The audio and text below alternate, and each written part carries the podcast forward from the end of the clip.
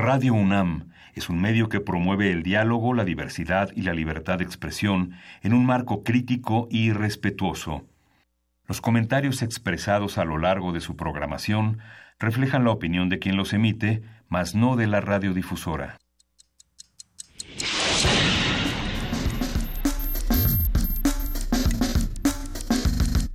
Primer movimiento. El mundo desde la universidad.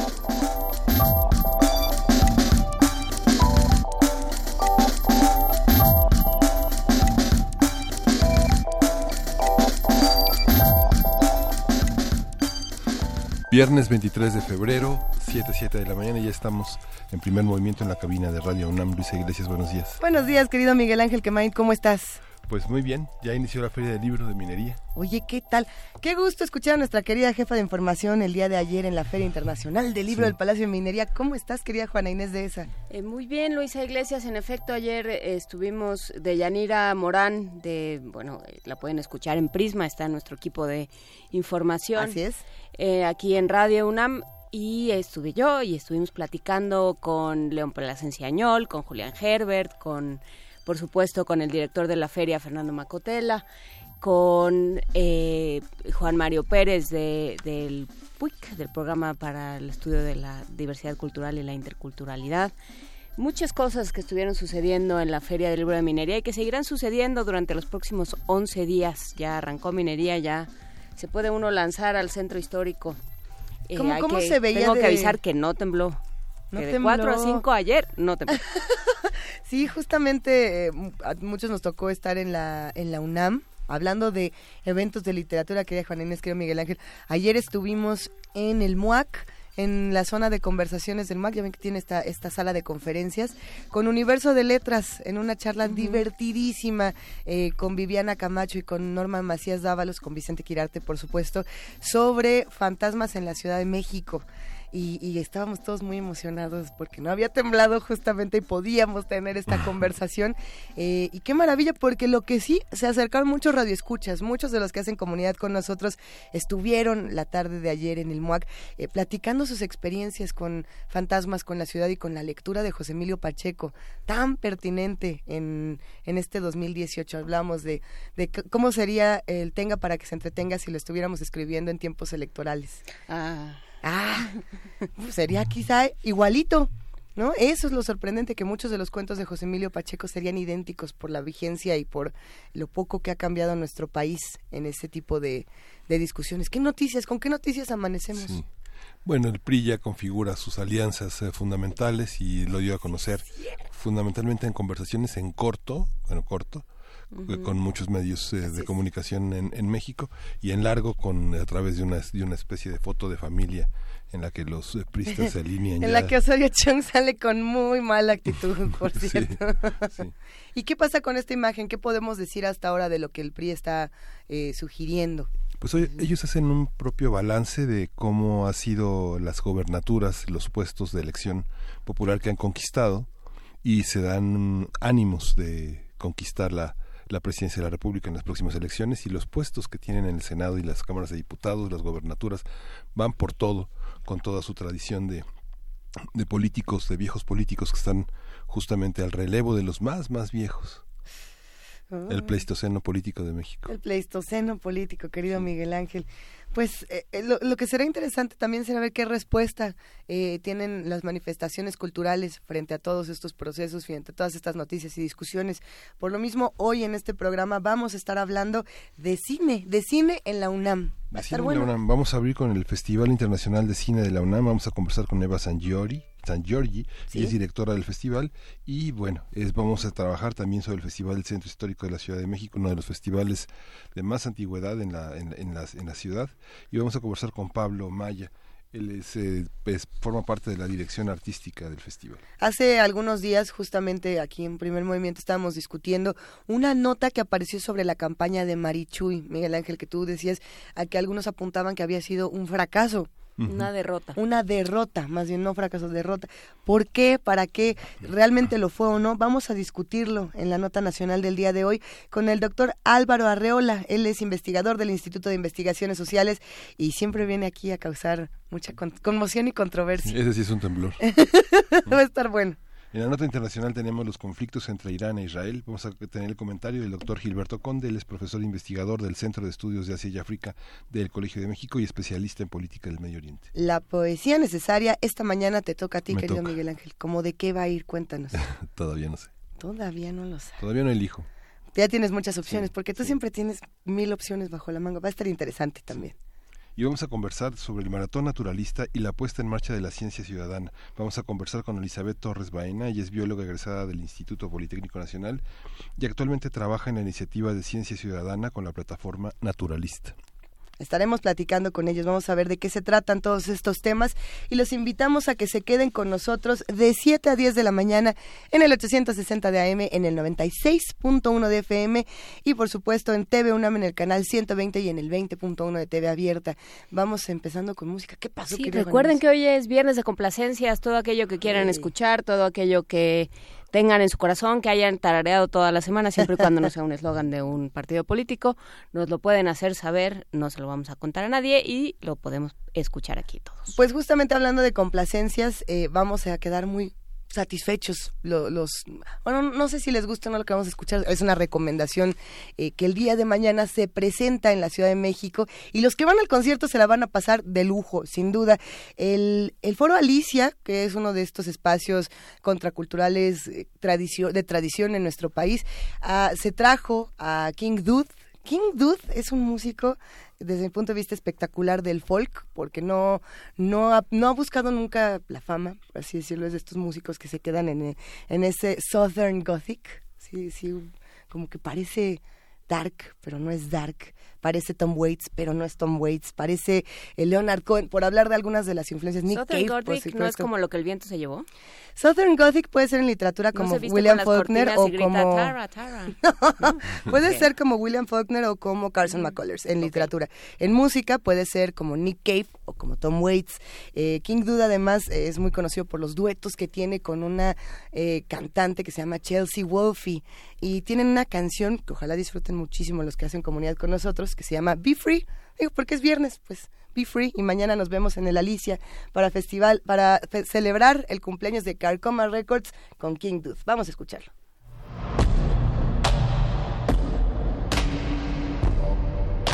Last night I was free outside in a field where we both fell in love and I knew it was real. outside, I was singing a song. You looked to the window, but I was already gone. Were weeping, licking like tongues, and our skin like the heavens, the clouds in our lungs. I saw my reflection in that dark, dirty glass. I think about you, and I think of the past.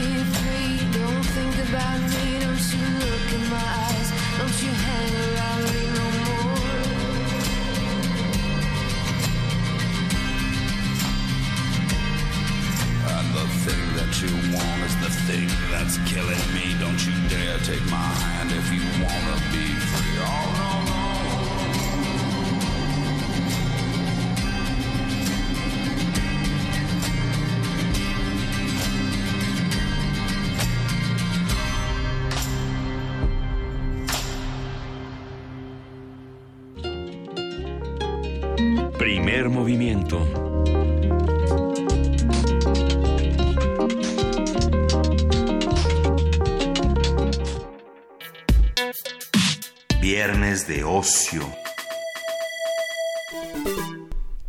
Del 28 de febrero al 6 de marzo se llevará a cabo en la Ciudad de México la cuarta edición, la octava edición ya del Festival Internacional de Cine de la UNAM. En este año presenta entre sus novedades al reconocido director filipino Laf Díaz como presidente del jurado de la competencia internacional.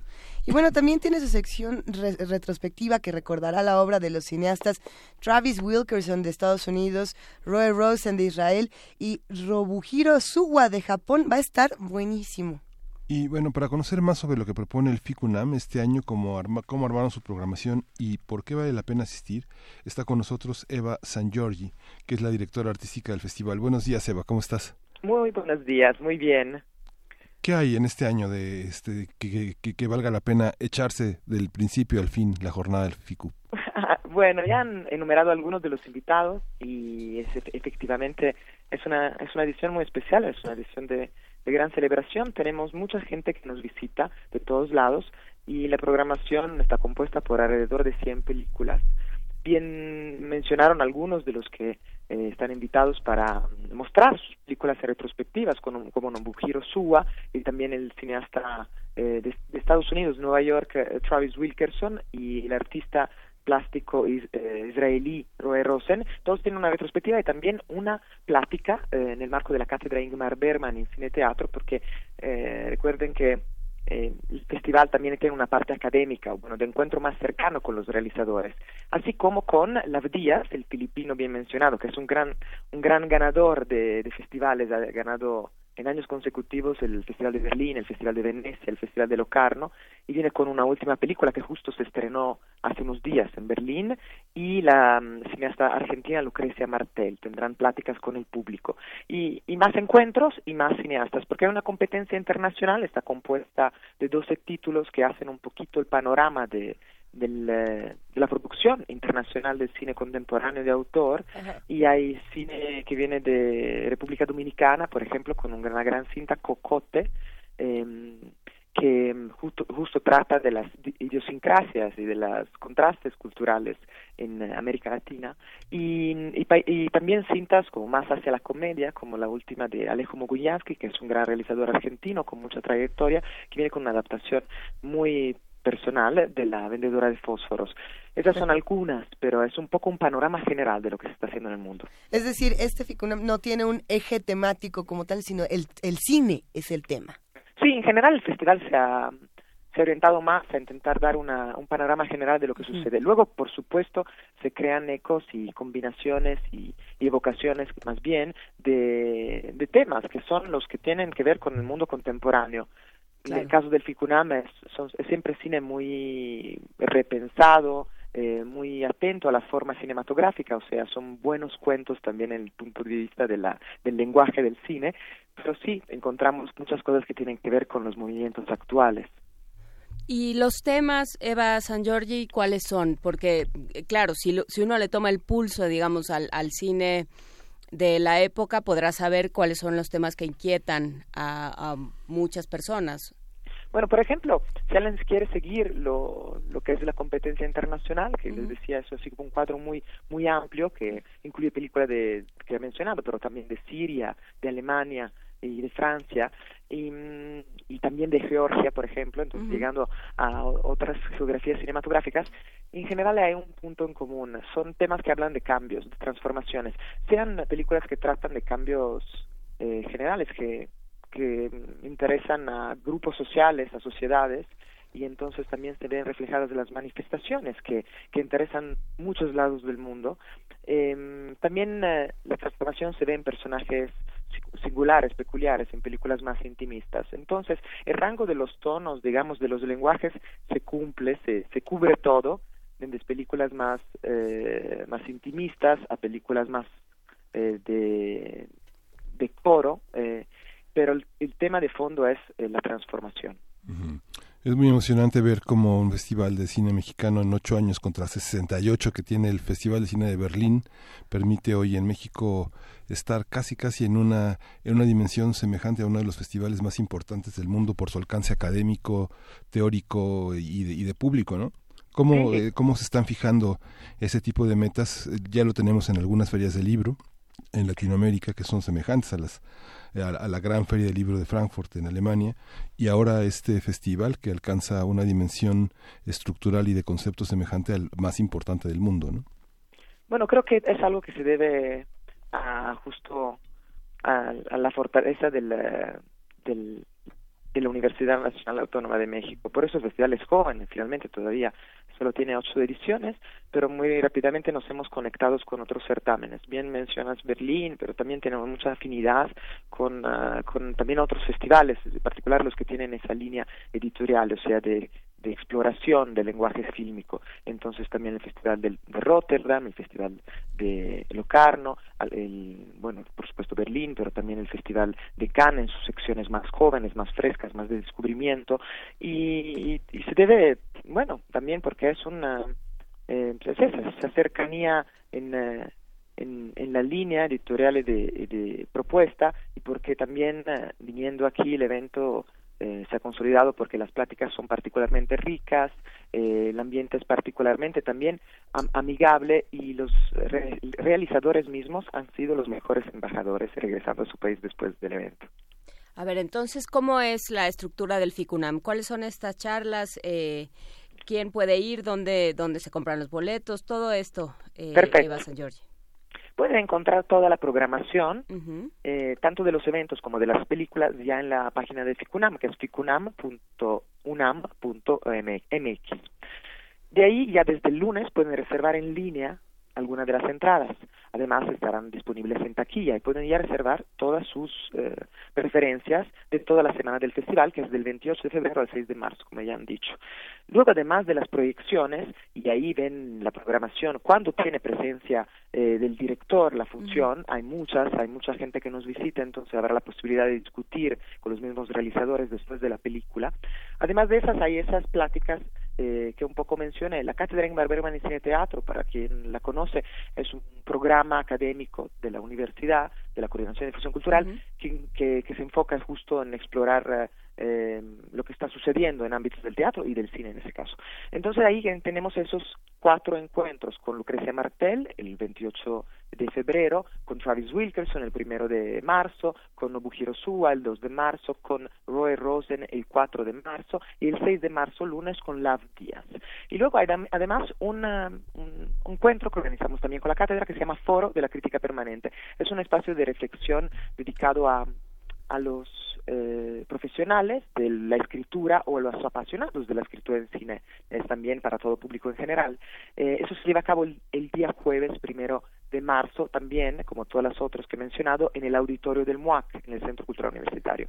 Es un encuentro que eh, tiene la intención de, de, de- de platicar del, de ese, del oficio de la escritura y se enfoca este año en el tema del sonido, cómo se interpreta, cómo se escribe, cómo se entiende el sonido en el cine. Y todos están invitados, estarán muchos eh, amigos cineastas, entre ellos eh, Lucrecia Martel nuevamente, y también eh, profesionales del cine como el gran sonidista mexicano Samuel Larson y Guerra y Ken Jones, que es el director del Festival de Nueva York, a platicar con nosotros. Hay otro encuentro para los amantes del arte contemporáneo, enfocado a explorar la interconexión entre el arte contemporáneo y el cine, que se ve mucho en la producción, en la propuesta de FICUNAM. Eso se lleva a cabo el sábado 3 y el domingo 4 de marzo en el auditorio del MOAC en tres sesiones y nos visitan los grandes programadores de grandes instituciones, Josh Siegel del MoMA, pero también hay representantes del Pompidou, del AI de Ámsterdam, eh, de Calarte, de Los Ángeles y del Festival de Toronto, del Festival de Marsella y son tres mesas donde estamos intentando bueno, explorar esas, esas interconexiones que se dan cada vez más en la producción artística y cinematográfica de hoy. Eh, todos esos eventos están gratuitos. Se meten a la página y pueden hacer su reserva eh, directamente de ahí. Y, y los precios de los boletos, bueno, es 40 pesos. eh, hay descuentos también. hay la posibilidad de comprar un bono de 10 entradas por 300 pesos, pero si son estudiantes, escríbanse a la a la, nuestro a nuestra liga FICUNAM, también en nuestra página eh, hay una, una liga directa y tendrán acceso gratuito a todas las actividades y a todas las funciones.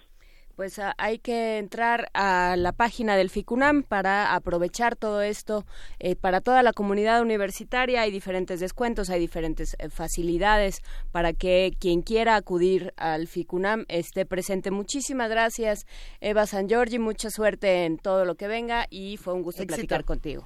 Ah, muchas gracias a ustedes. Buen día y nos vemos ahí. Claro que sí. Nos vemos. Quédense con nosotros, viene un poco de música complacencias y esta va a ser que todo mundo se pare de su asiento, ¿es así? ¿Podemos jugar aquí si el fantasma del parque? Siempre podemos jugar aquí si el fantasma del parque. Ya ven, todo tenía que ver con cine, porque obviamente Kiss va a aparecer en el Ficunam. No, por supuesto porque que van a pasar, van a proyectar en una retrospectiva maravillosa este, Kiss y el fantasma del parque. y esto que vamos a escuchar es Detroit Rock City, una petición, una complacencia para Abel Arevalo.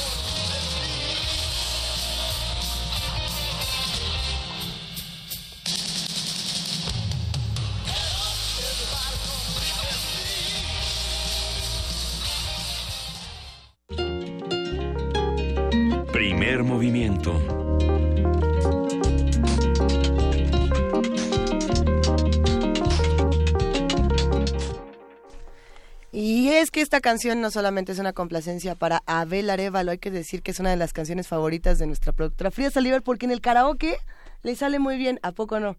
¿Sí? ¿Sí fue esta la del karaoke? Se pone ¿o no sus bototas, se pone Dice su que esta no en era. el ojo y... Yo estaba segura de que Frida Saliver cantaba muy bien esta canción, pero se me hace que no.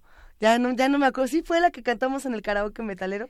Dice que no. Bueno, ¿Qué tal que nos ponemos a trabajar? ¿Qué tal que seguimos hablando de los festivales que ocurren en la Ciudad de México, que además justamente recuperan las opiniones más plurales, las voces más contrastadas, donde cabe este Detroit Rock City, como puede caber el Festival Ficunami, como pueden caber muchas otras ed- ediciones del Festival del Centro Histórico de la Ciudad de México. Ya llevamos 34 y esta se va a realizar del primero al 25 de marzo en distintos recintos de la capital del país, como el Palacio de Bellas Artes, el Teatro de la Ciudad de Esperanza Iris, la Catedral Metropolitana, el Patio del Palacio de Medicina, el Zócalo, entre otras plazas públicas. Y este año el festival cuenta con la presencia de compañías de Estados Unidos, España, Colombia, Eslovenia y Reino Unido, y destaca la presentación de la Compañía Nacional de Danza que estrenará la consagración de la primavera de Stravinsky con coreografía de Demis Volpi. Vamos a conversar sobre todos estos detalles del festival con Pablo Maya, él es director ejecutivo del festival, fue director de imagen en Canal 22 y director de comunicación del Festival Internacional Cervantino. Pablo, ¿cómo estás? Buen día, gracias por el espacio para platicar del festival. Tiene una larga trayectoria el Festival del Centro Histórico, el Festival de la Ciudad de México y el Festival Centro Histórico de la Ciudad de México. ¿Cuál es la particularidad en este 2018 que distingue esta mirada hacia atrás y hacia adelante de un festival como este? Bueno, sobre todo un, par de, de- líneas que marcan este festival son uno, el, el regreso a los templos y a las plazas. Inauguramos en el Templo Santo Domingo, justo con la Orquesta Juvenil Universitaria Eduardo Mata, en- con un- la obra Stabat Mater, va a ser un, un momento importante este próximo jueves. Pero terminando el Templo Santo Domingo, hay un gran concierto de música colombiana con los gaiteros de San Jacinto, ganadores del Grammy hace algunos años, en la Plaza Santo Domingo, entrada libre. Este, este, esto marca pues, el- la presentación en templos y plazas. Vamos a tener conciertos en el Templo de la Enseña- Enseñanza, por ejemplo, o la Orquesta Sinfónica Nacional, que por primera vez este, va a ofrecer un concierto en la Catedral Metropolitana. ¿no? Esta es una primera línea.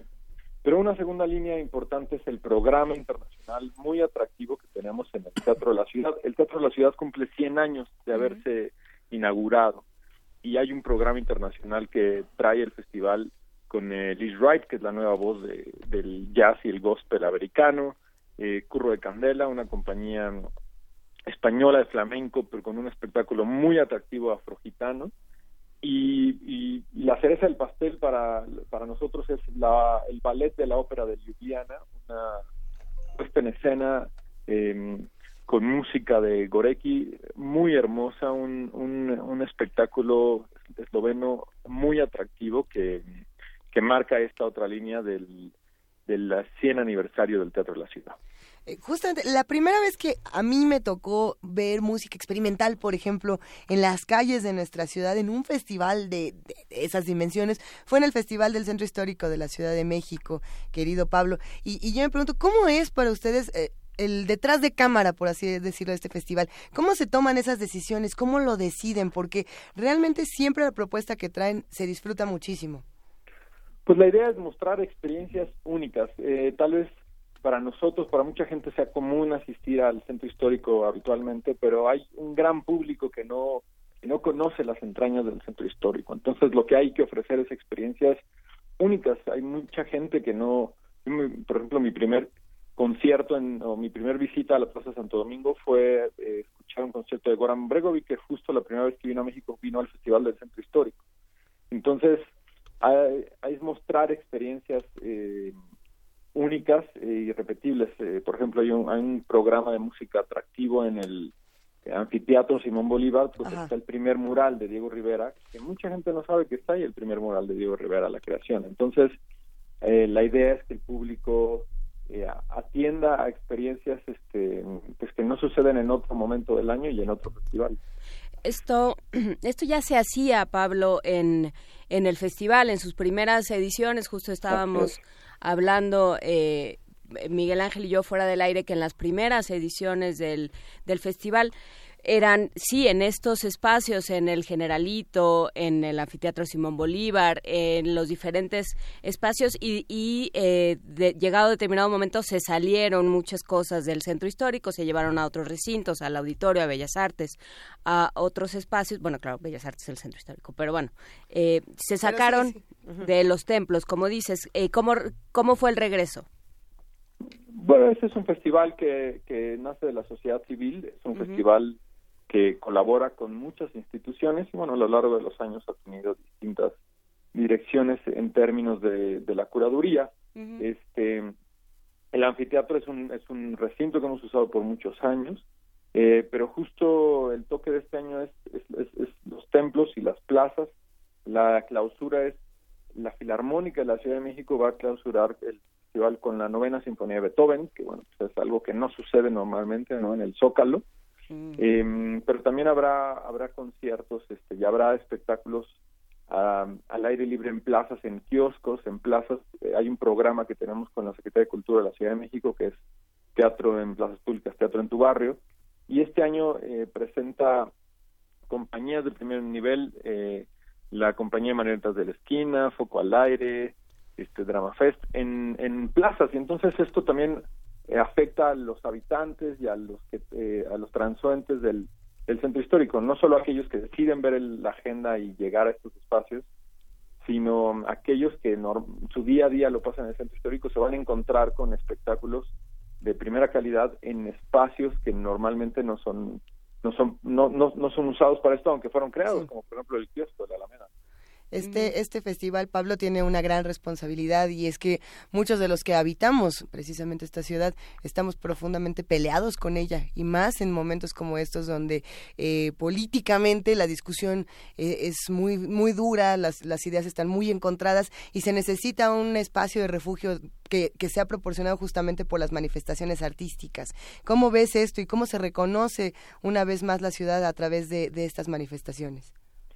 El objetivo principal del festival, para el cual fue creado hace ya 33 años, yo creo que sigue vigente, más que nunca es la valoración de este gran patrimonio histórico, cultural, arquitectónico que hay en el centro histórico, que el público visite y valore estos lugares. Y bueno, la, valoración puede darse de muchas maneras, este, la conservación puede darse de muchas maneras, em, eh, buscando buscando la mejora de estos espacios, cuidándolos personalmente, es decir, hay muchas maneras de que esta de que esta valoración funcione y yo creo que el festival ha cumplido su, cometido sobre todo a través de varias ya generaciones. Em, y, y, bueno lo, lo, más importante es es em, la experiencia no un concierto como los que les cuento la, el ballet de la ópera de Ljubljana que realmente es muy hermosa la puesta en escena que además es un gran esfuerzo son es una compañía de, de, de 30 bailarines más técnicos, que, que es, algo muy complejo de, organizar. De hecho, es un espectáculo, es una puesta en escena que viene, eh, que va en gira hacia el Festival Iberoamericano de Bogotá, que sucede cada dos años. Entonces, si no fuera así, sería muy difícil traerlo.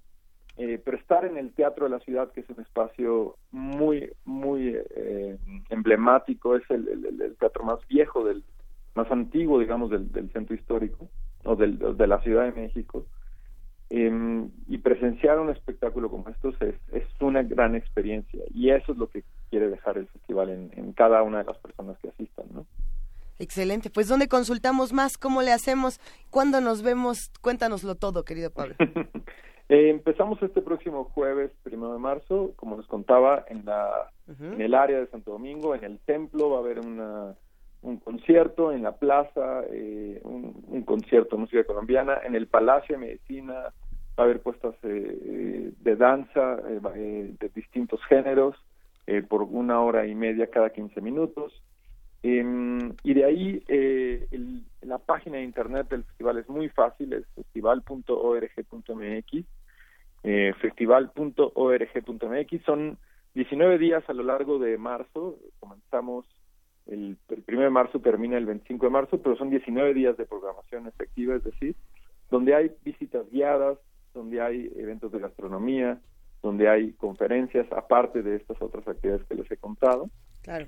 y sobre todo insistir en que los precios son muy accesibles. Este, este programa internacional que les cuento en el Teatro de la Ciudad de, de jazz, de flamenco y de, de danza, son boletos de 350 pesos y de 150 pesos. La comunidad universitaria eh, tiene el 50% de descuento. Entonces, son precios muy accesibles y, y, y ojalá puedan, podamos tener los recintos llenos. Pues muchísimas gracias, eh, Pablo Maya, director artístico de este festival histórico, eh, Festival del Centro Histórico en la Ciudad de México. Y bueno, pues por allá nos veremos. Gracias por el espacio, buen día. Buen día, hasta luego. Más complacencias. Sí, All Sing es una complacencia para Arturo Arellanes y vamos a escuchar The Beat Goes. All Sing I.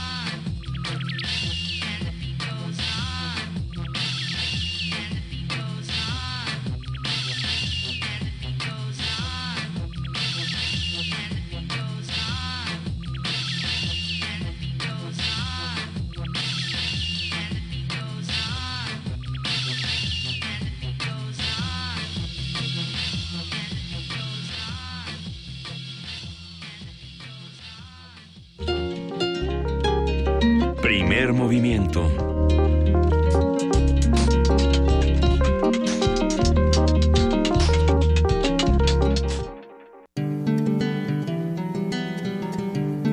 Para teatros, los radioteatros de primer movimiento.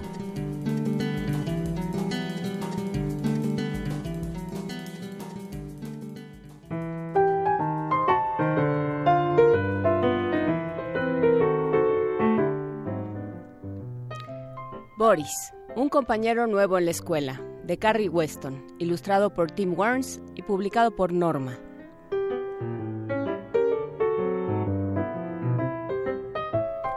El día que la señorita Clueca les contó que un nuevo compañero llegaría a la clase, todos se emocionaron mucho.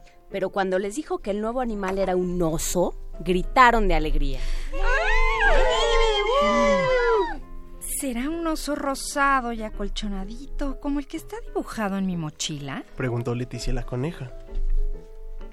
No, seguro es un oso marrón con garras de terciopelo. Se imaginaba Max el topo. ¿Y si es un oso vestido con botas y un abrigo azul? Soñaban los ratoncitos, que iban mucho al cine. Fercho, el zorrito, pensaba que cualquier clase de oso de peluche iba a estar bien. Por eso, cuando se abrió la puerta del salón y la señorita Clueca presentó a Boris, todos... Gritaron. Y es que Boris no era un osito de peluche, era un oso pardo enorme, muy peludo y tenebroso. La señorita Clueca le dijo a Boris que al día siguiente le daría su uniforme y señaló un asiento al lado de Max. Pero en cuanto Boris se sentó, en todo el salón se sintió un gran crujido. ¡Ay, qué miedo! Ay, Boris, será mejor que te sientes en el suelo. Toma, aquí tienes un cuaderno nuevo y un lápiz. Boris se puso a dibujar. Cuando terminó, le enseñó su dibujo a los ratoncitos con una gran sonrisa. Pero olvidó lo feroces que eran sus dientes. Lo grandes que eran sus patas. Y lo filosas que eran sus garras. Los ratoncitos salieron corriendo por el salón, rompiendo las páginas del nuevo cuaderno de Boris.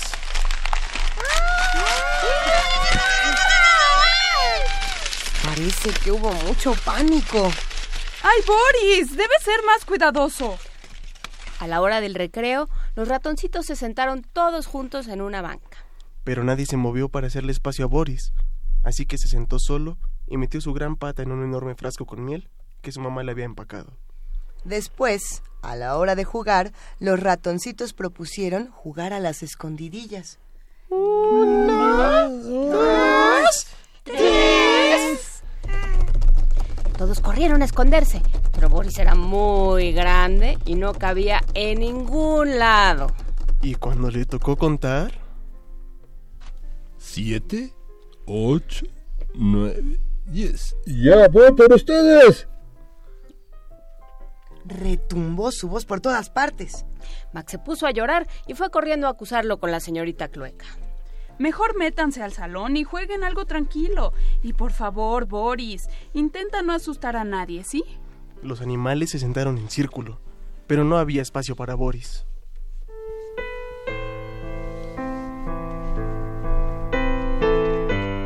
Boris no tenía con quién jugar ni con quién hablar. Sus grandes ojos marrones se llenaron de lágrimas que rodaron por su hocico y rodaron al suelo. Soy un oso muy peludo. Soy un oso tenebroso. Soy un enorme oso pardo. El resto del día se hizo muy largo. Finalmente, llegó la hora de volver a casa. La señorita Cloica se despidió de los animales y todos se internaron en el bosque.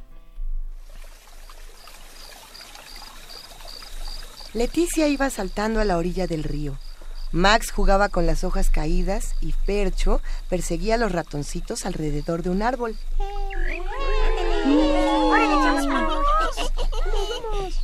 Boris, Boris solo miraba desde lejos. De repente, desde adentro de un tronco saltó. ¡La pandilla de ratas!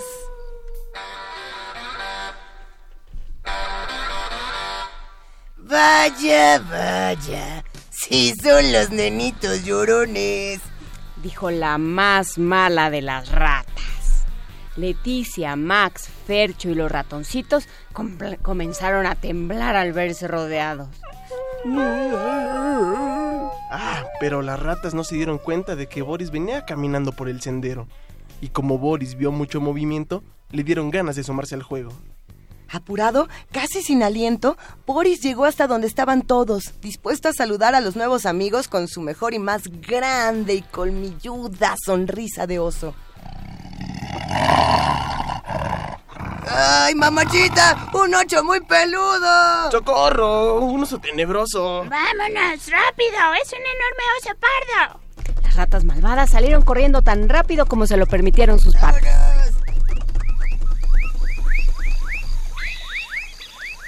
Pero si yo solamente quería saludarles. Cuando Boris se dio vuelta, los otros animales gritaban de alegría. ¡Gracias, Boris! Boris es un oso muy peludo. Boris es un oso tenebroso. Estamos muy felices de que Boris sea nuestro enorme oso pardo. Esto hizo pensar a Boris. Bueno, si no tiene que ser un oso, no está nada mal ser un oso pardo enorme, peludo y tenebroso.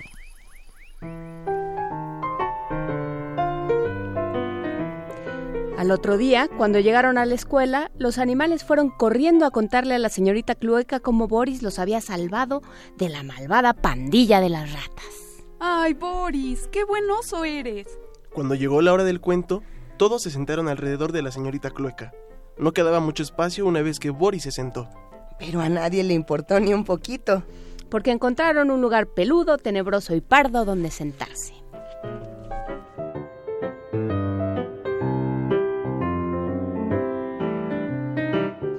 Boris, un compañero nuevo en la escuela, de Carrie Weston, ilustrado por Tim Warnes, publicado por Norma.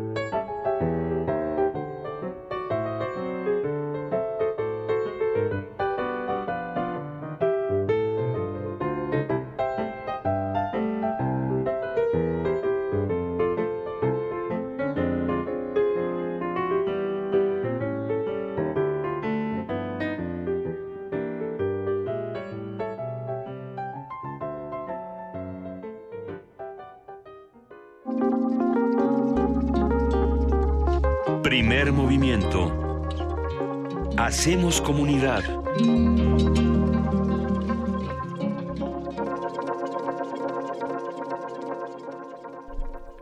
¿Qué dijeron? Estos se van a seguir hasta las 8, ¿verdad? Pues no, aquí estamos de regreso.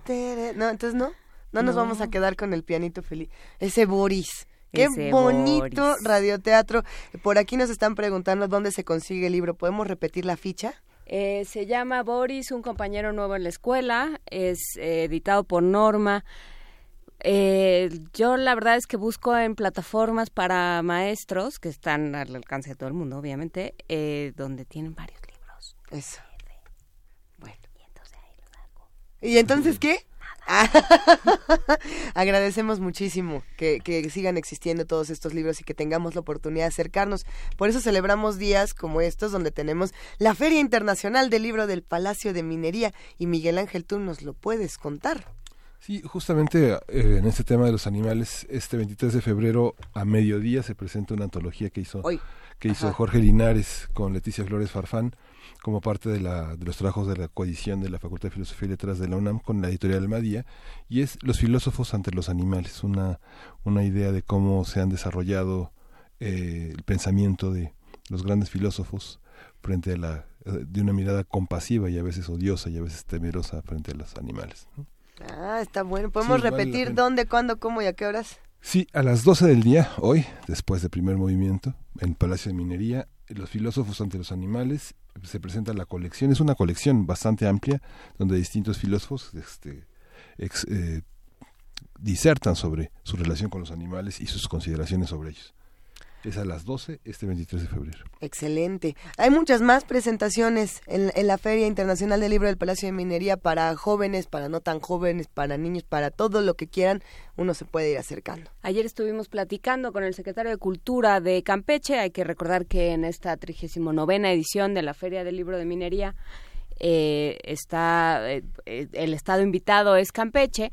Y ayer platicábamos con su secretario de Cultura y nos eh, contaba de una colección de ya ven que a nosotros comer casi no nos gusta ni hablar de comida nos gusta Nada. entonces nos contaba de una colección de recetarios de cocina tradicional de Campeche po- porque bueno conocemos la de la costa y hay recetarios que se ocupan de esa pero que hay esta colección de pequeños libros sobre las eh, la cocina de de las diferentes comunidades en que, que viven en Campeche. Por supuesto está una fuerte influencia de la cocina maya pero también otro tipo de ingredientes. Nos platicaba de una especie de cochinita pibil que no se hace que no se cuece en la tierra sino se hace sobre una piedra. Hay muchas eh, muchas cosas que ir a que ir a buscar hay que ir a, hay que ir a al buscarlas. pabellón de Campeche en la feria de minería. Vámonos todos juntos al pabellón de Campeche. Y para cerrar esta primera hora de primer movimiento, nos complace muchísimo darle una canción a quién fue a Vanguardia Vieja. Vanguardia Vieja acaba de pedir el nuevo, el más nuevecito de los sencillos de The Breathers y no me no me le voy a trepar ya la canción, ya la, la dejamos ir, pero es Nervous Mary, aparece en la disquera la mera mera 4AD y acaba de aparecer justamente el día de ayer este sencillo Nervous Mary con Kim Deal.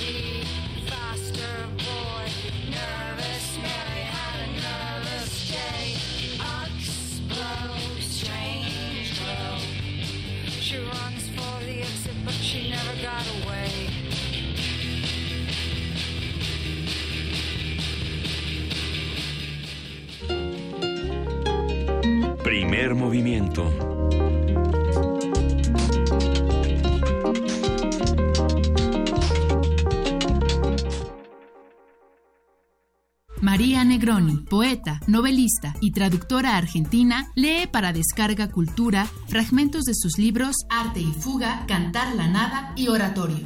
Y a bordo de un velero azul aparecen de pronto varias figuras retóricas. La anáfora de un beso, la catacresis de un llanto. Y una linterna mágica alumbra la sinfonía del mundo.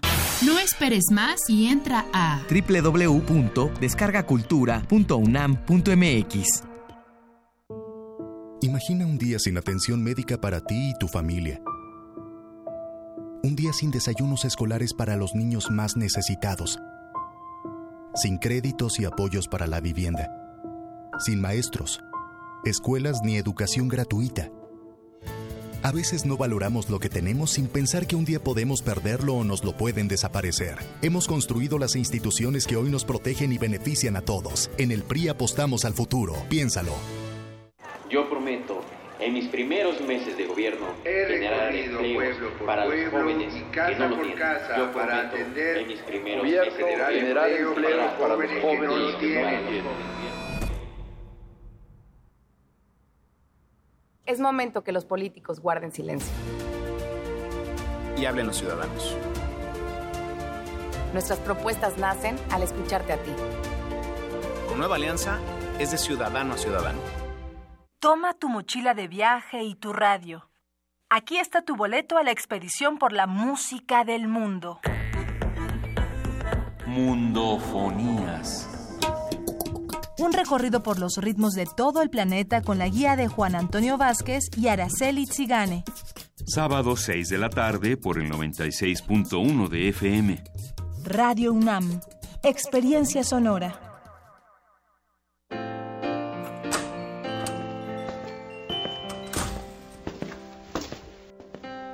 Bienvenidos, buenos días. ¿Les muestro una pulsera, un anillo o un collar? ¿Te gustan? Elige uno. ¿Para qué? Todos son iguales. ¿Todos son iguales? Puros pretextos. Este primero de julio no hay pretexto. Vota para elegir a las y los diputados locales e integrantes de los ayuntamientos. Bien, Instituto Electoral del Estado de México. México tiene una composición pluricultural sustentada originalmente en sus pueblos indígenas, todos ellos con opiniones, inquietudes y mucho que aportar. Son el testimonio de una herencia milenaria, parte de lo que nos hace mexicanos y queremos que se escuchen en todos los rincones del país. Por eso, para avanzar en el reconocimiento pluricultural de la nación, el INE aprobó una acción afirmativa que garantiza que los partidos políticos postulen a personas indígenas a diputaciones federales. En una democracia como la nuestra, todas las personas tenemos algo que decir. Instituto Nacional Electoral, INE.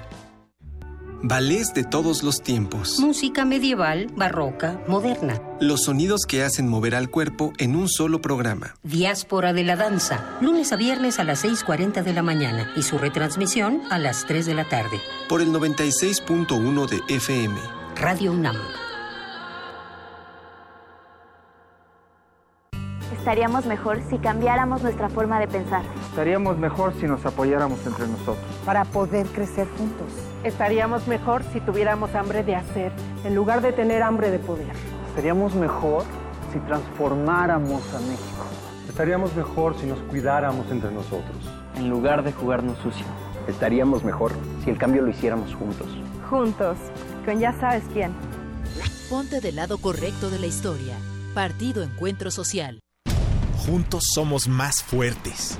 En Alianza hemos sacado al PRI corrupto del gobierno y hemos metido a los culpables a la cárcel. Todos juntos haremos un México más justo, más seguro y más contento. Para eso el PAN, PRD y Movimiento Ciudadano hicimos un solo frente.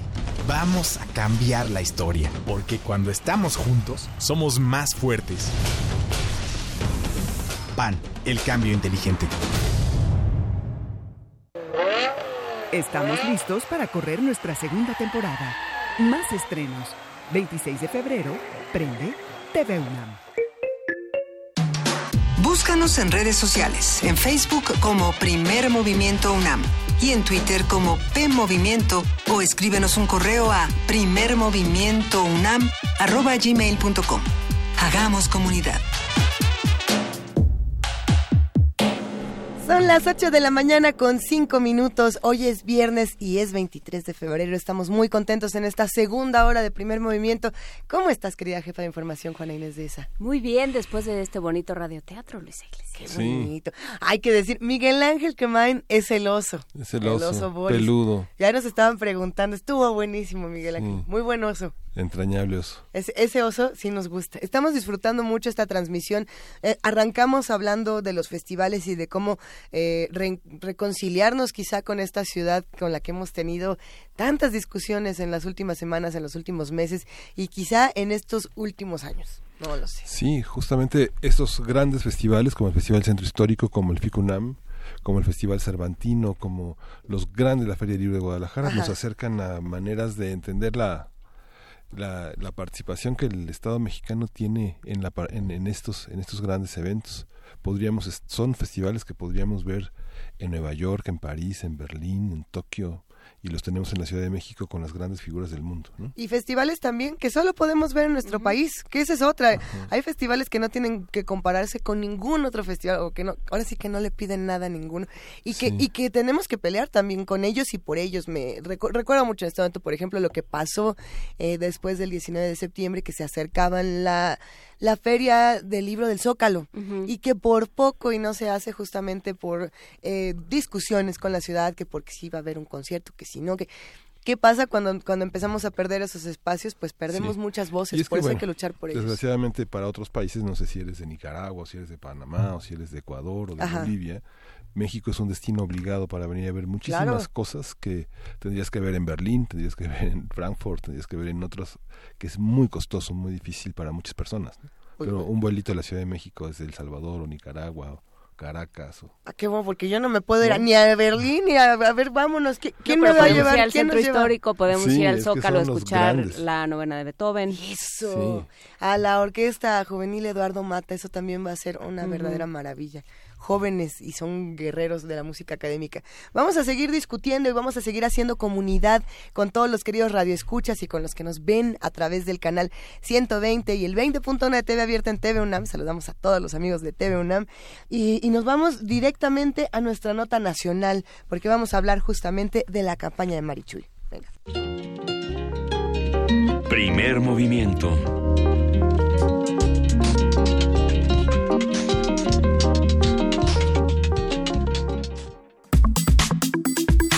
Nota Nacional. El pasado lunes concluyó el periodo de recolección de firmas de ciudadanos para conseguir una candidatura independiente a la presidencia de México. El Instituto Nacional Electoral recibió la solicitud de 46 ciudadanos que buscaban recolectar las 860 mil firmas necesarias para aparecer en la boleta electoral. Entre ellos se encontraba María de Jesús Patricio, Marichuy, vocera del Consejo Nacional Indígena y del Ejército Zapatista de Liberación Nacional. Eh, este, bueno, ya lo iremos platicando porque por ahí nos estaban diciendo que no, que Marichuy no tiene, no es eh, vocera del, del, Ejército Zapatista de Liberación Nacional. Pero bueno, ella logró juntar únicamente 248 mil firmas. De acuerdo con el CNI y el ZLN, tener una candidata indígena en el actual proceso electoral era necesario para que los pueblos originarios y las mujeres, dos de los sectores más olvidados por la clase política, tuvieran representación en la contienda. Vamos a analizar qué fue lo que pasó con la campaña de Marichuy, sus propuestas, los temas que puso en discusión y la importancia y dimensión de su participación. Para ello nos acompaña el doctor Álvaro Arreola Ayala, él es investigador del Instituto de Investigaciones Sociales de la UNAM. ¿Cómo estás, Álvaro Arreola? Muy buenos días. Muy buenos días, Luisa, Miguel Ángel. estamos consternados porque no estás en esta cabina. ¿Dónde estás? Estoy en mi casa. Ah, bueno. Es que tengo que llegar muy pronto a Ciudad Universitaria. El seminario de la democracia mexicana en la sucesión presidencial está agarrando vuelo, entonces hay que estar pendientes. ¿Te reclama, ¿te reclama tu causa? Sí, sí, sí, sí, sí, sí, como todas las causas nobles. Excelente. Claro, y sin embargo te agradecemos que, que te distraigas un segundo de tus quehaceres eh, para platicar con nosotros. Álvaro, ¿cómo, ¿cómo leer y cómo hablar de la, de la candidatura de Marichuy? Mira, yo creo que tiene varias dimensiones, ¿no? Primero, habría que fortalecer una, una idea que desde hace varios años permea en la sociedad mexicana y que es la de encontrar alternativas a lo que pareciera ser un hoyo negro como es el subsistema de partidos.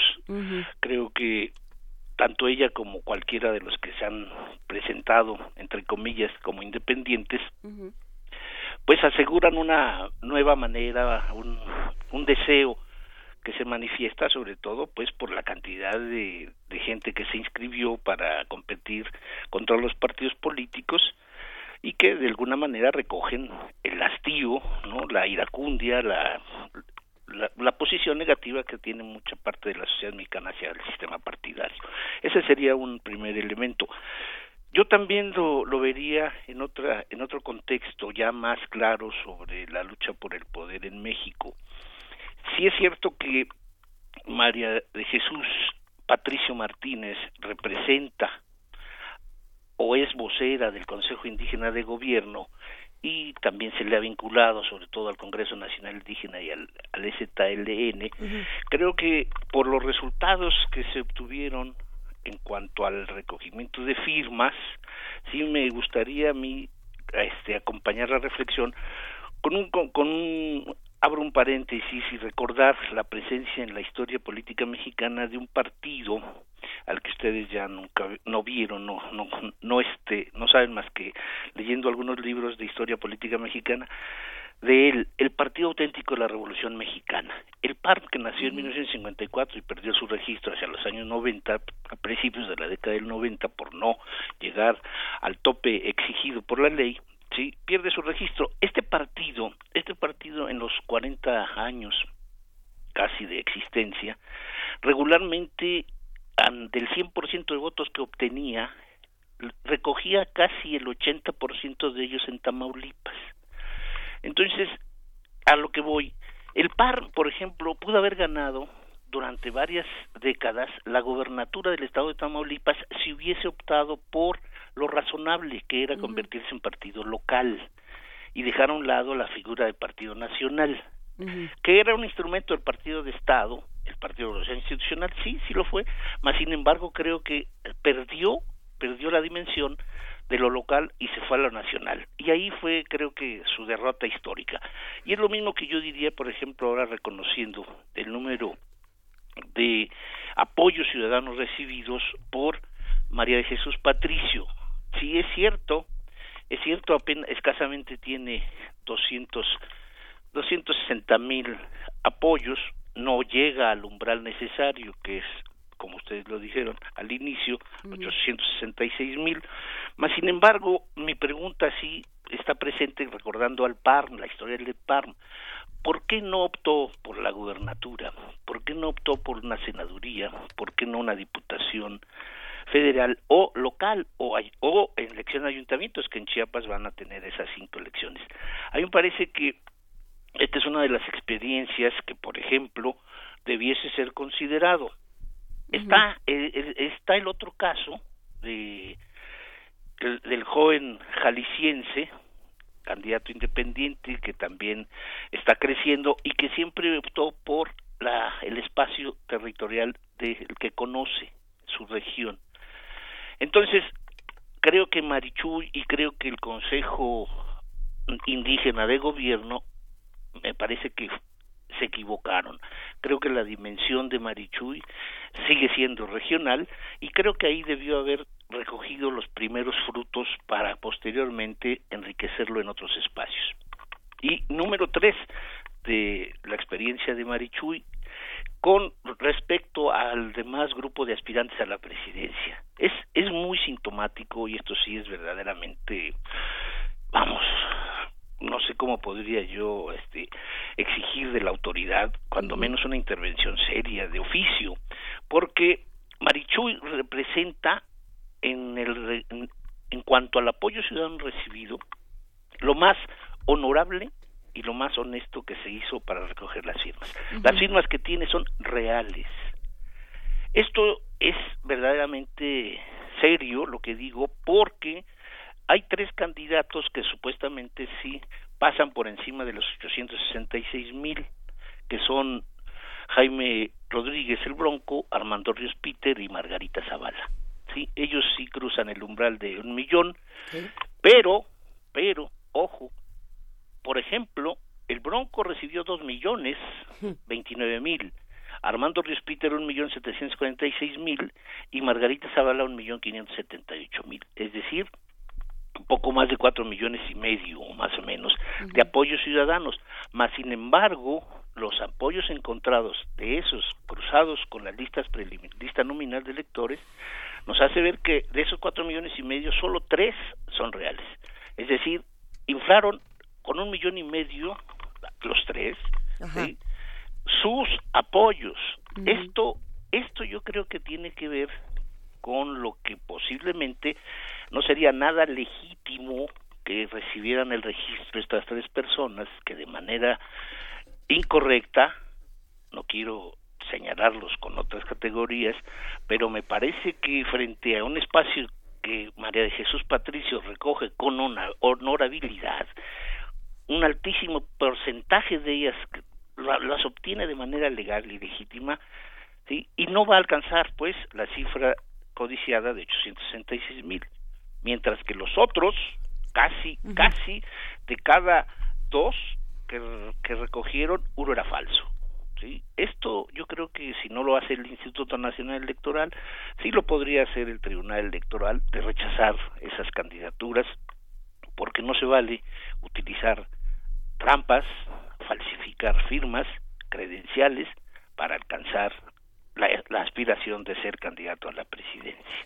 Creo que hay otra eh, otra cosa que se tiene que discutir. Me parece muy importante esto que dices, eh, Álvaro, que lo más honorable y más honesto que se hizo para recoger las firmas eh, fue lo que hizo Marichuy.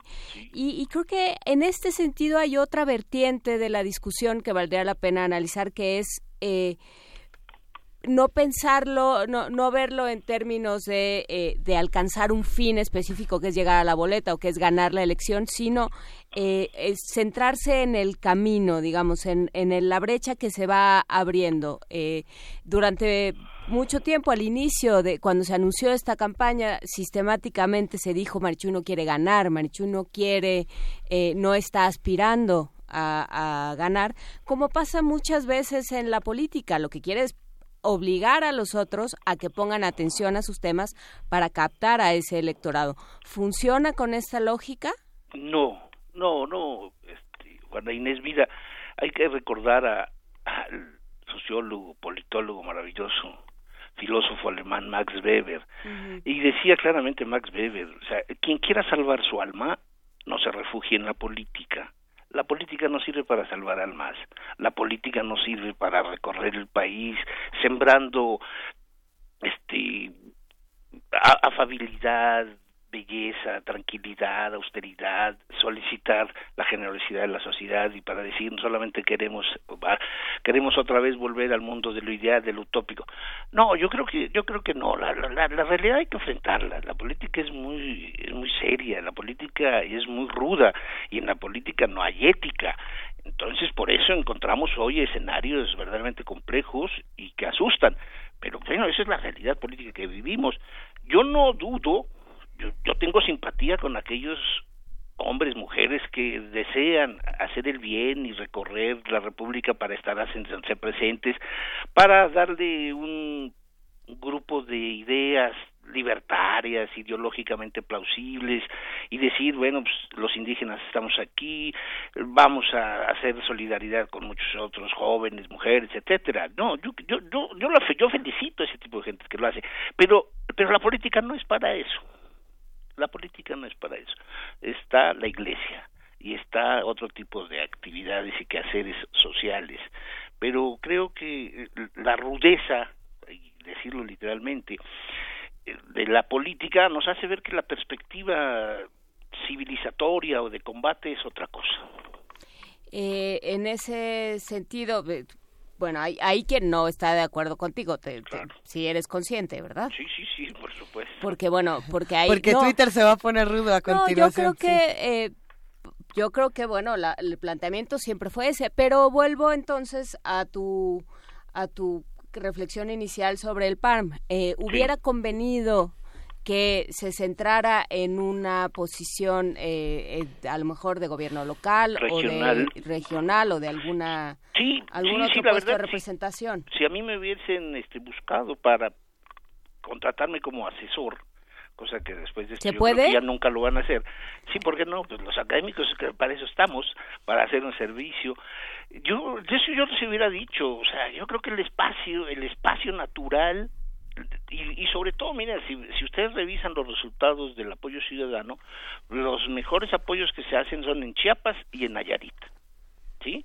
Nayarit, obviamente, hay una hay una presencia de Huichola y obviamente Chiapas. Entonces, creo que la base de apoyo sigue siendo indígena, me parece muy importante, muy saludable, y creo que si había una representante que pudiese llevar al Congreso local o al Congreso federal o a las instancias burocráticas del Estado mexicano la posición indígena, es ella.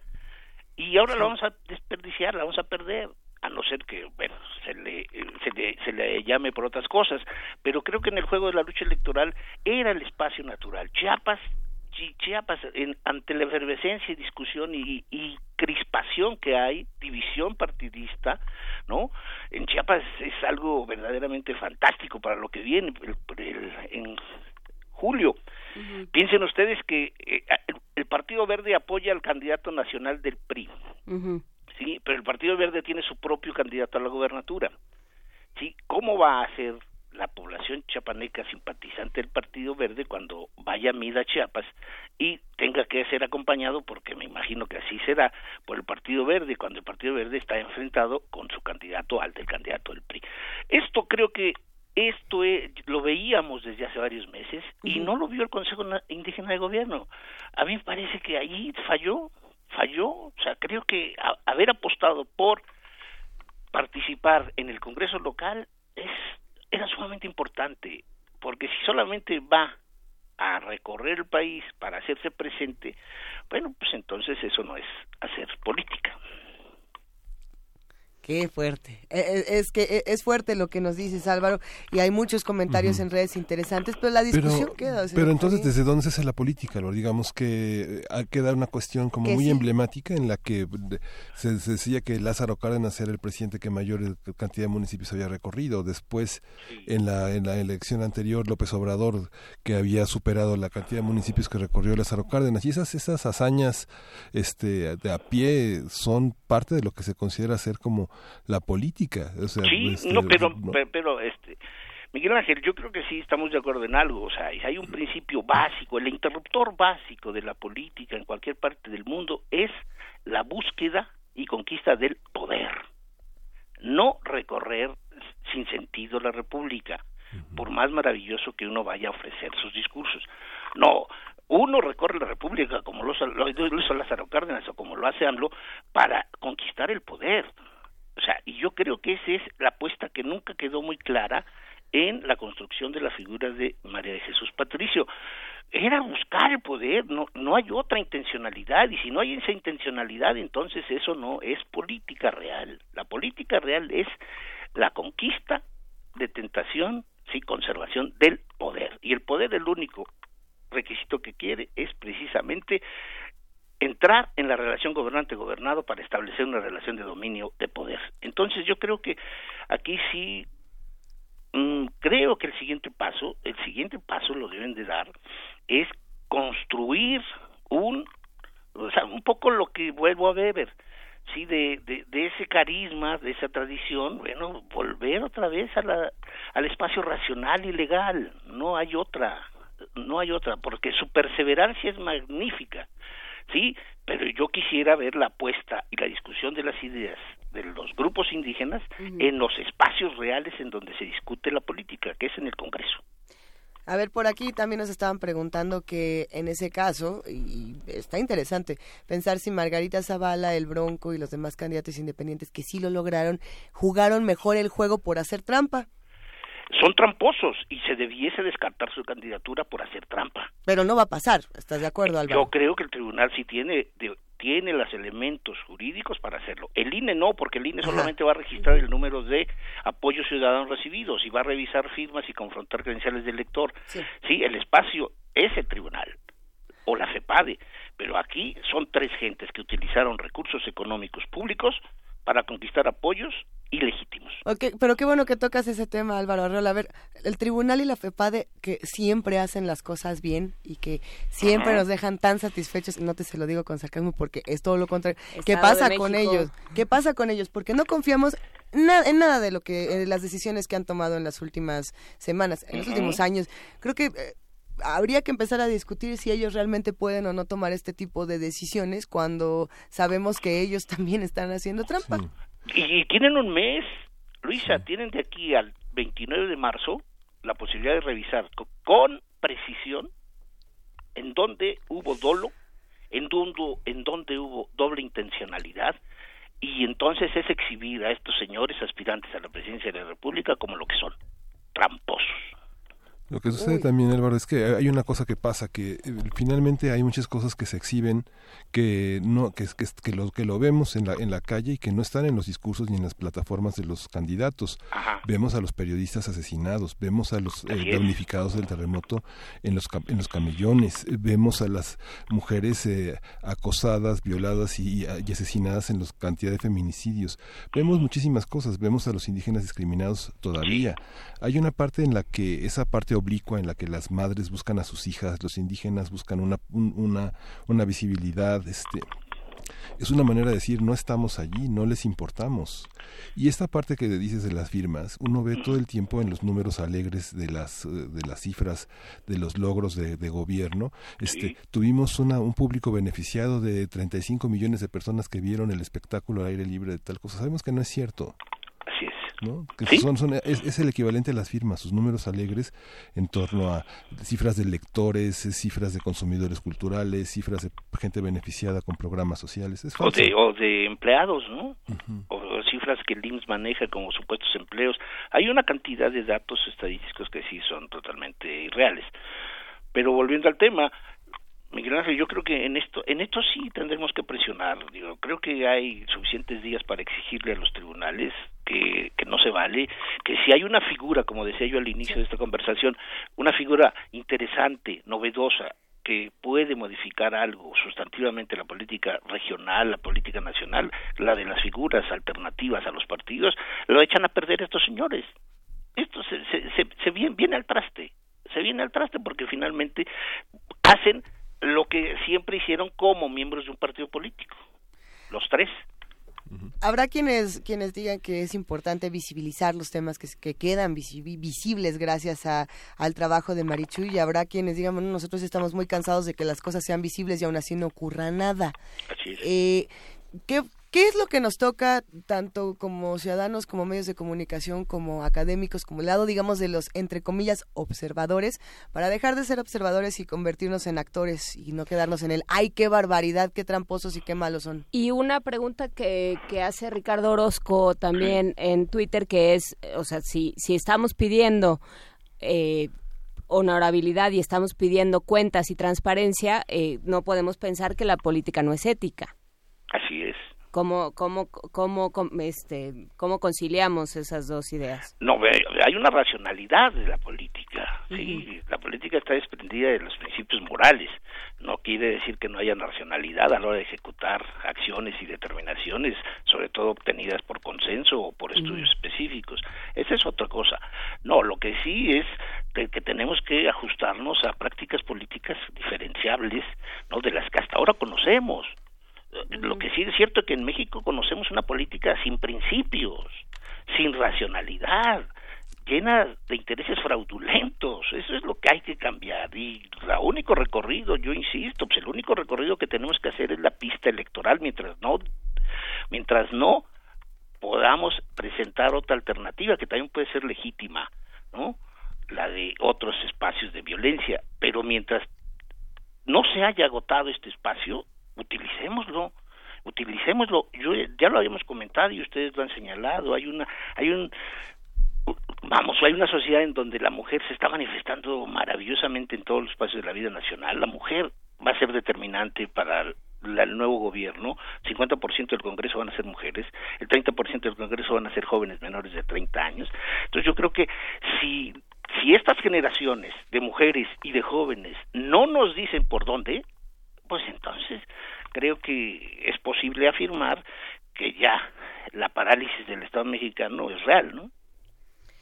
Pues eh, bueno, lo, lo, seguiremos observando y seguiremos conversando contigo, Álvaro Arreola, investigador del Instituto de Investigaciones Sociales. Muchas gracias por eh, conversar con nosotros esta mañana. Juana Inés, este, Luisa, Miguel Ángel, saludos. Saludos. Un abrazo. muchas gracias. Eh, para recordar a Mistli, que se fue esta semana. Yaguatirica, de Alfredo Citarrosa, nada menos.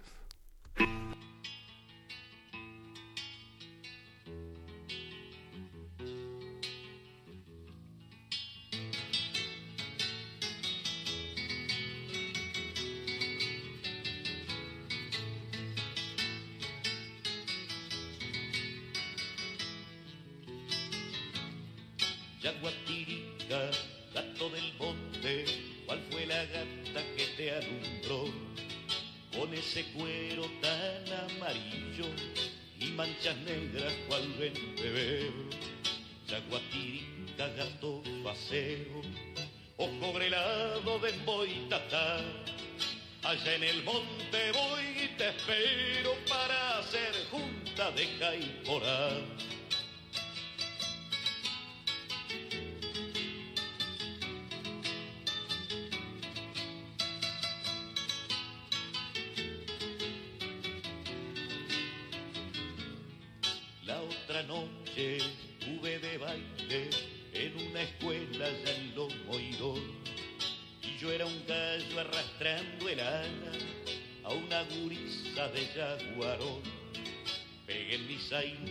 Clarear el día y allá en el tronco de un cinamón dejé mi nombre y el nombre de ella grabado a punta de mi facón.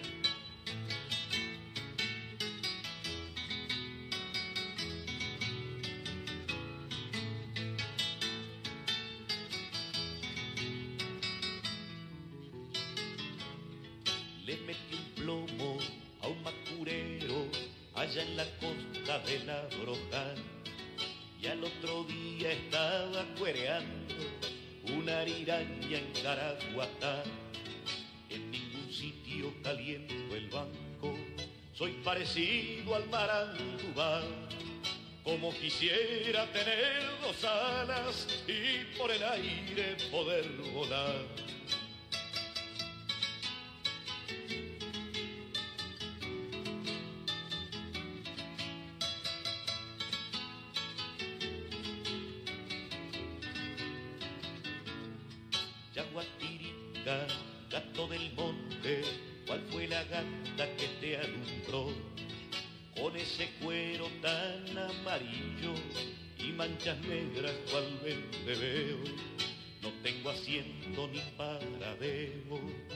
desde que yo abandoné un jazmín.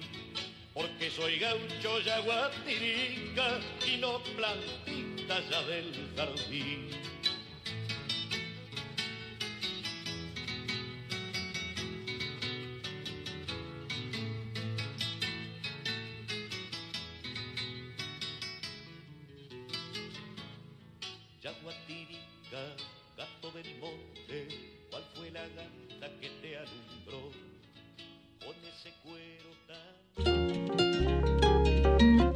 Movimiento.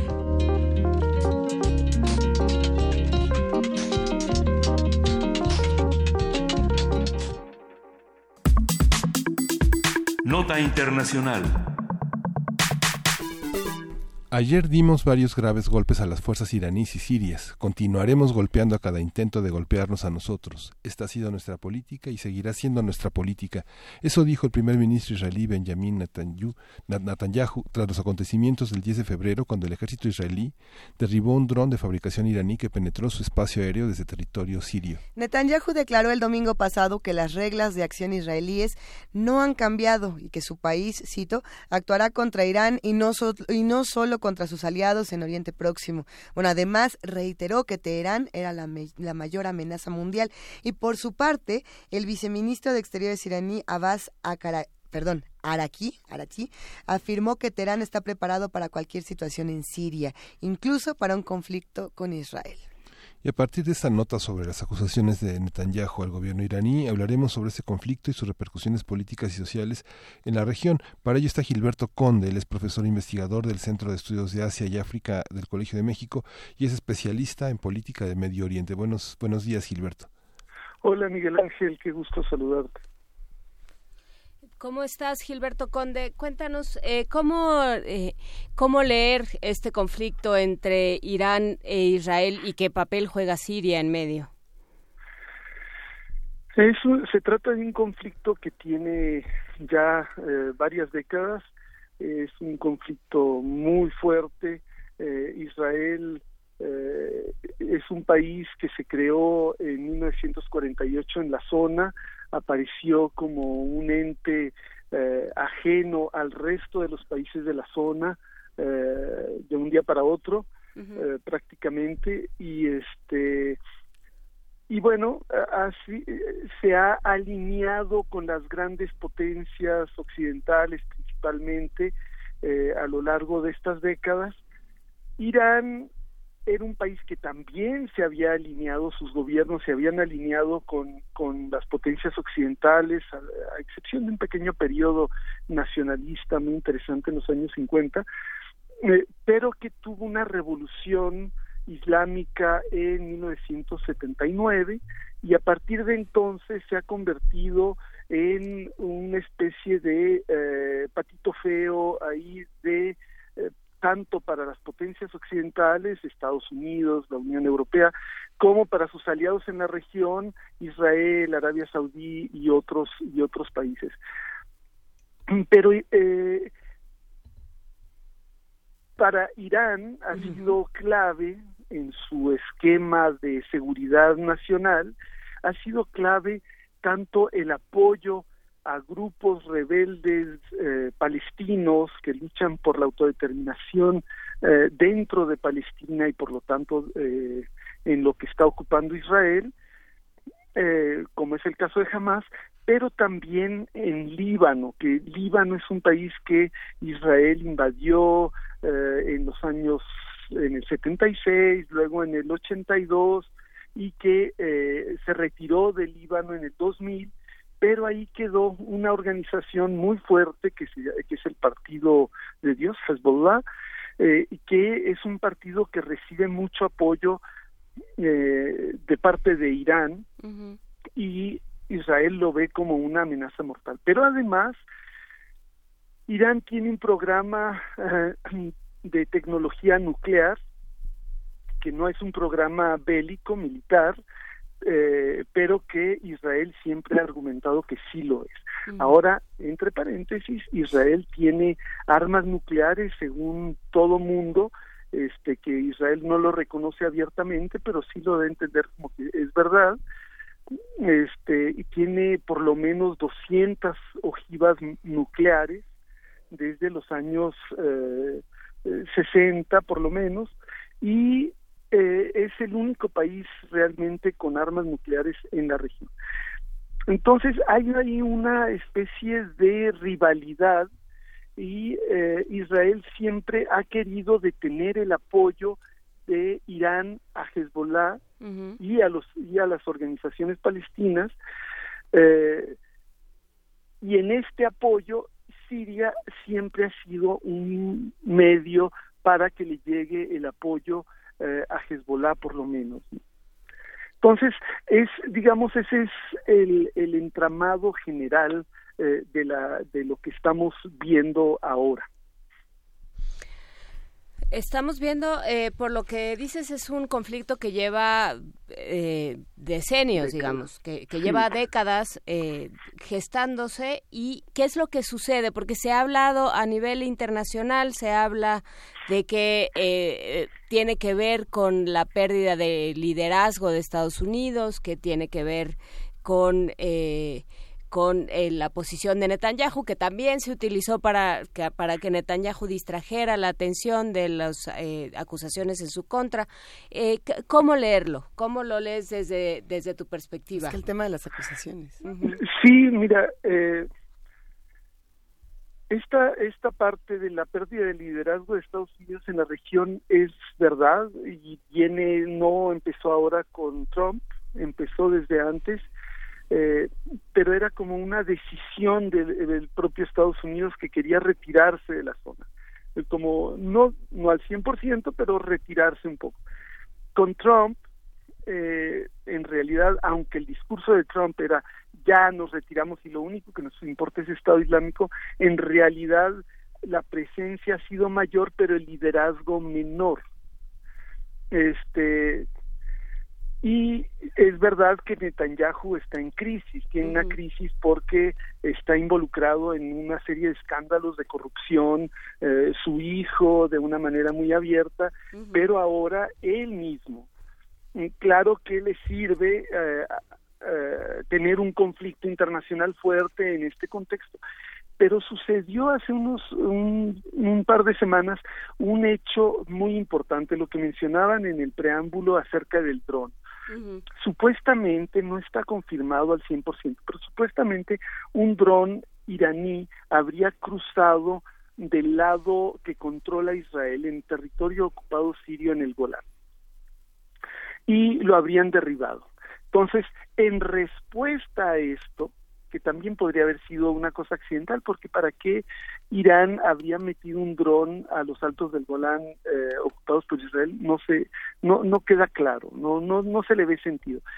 Pero tumban el dron y luego envían cazabombarderos eh, israelíes a atacar las, el sitio de donde supuestamente habría salido el dron, que son bases aéreas eh, sirias e iraníes en Siria.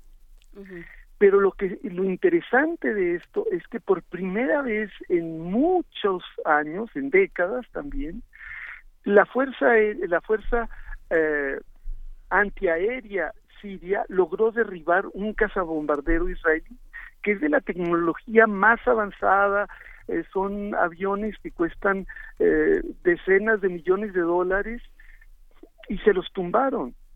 Entonces, esto sí cambia la, la ecuación estratégica.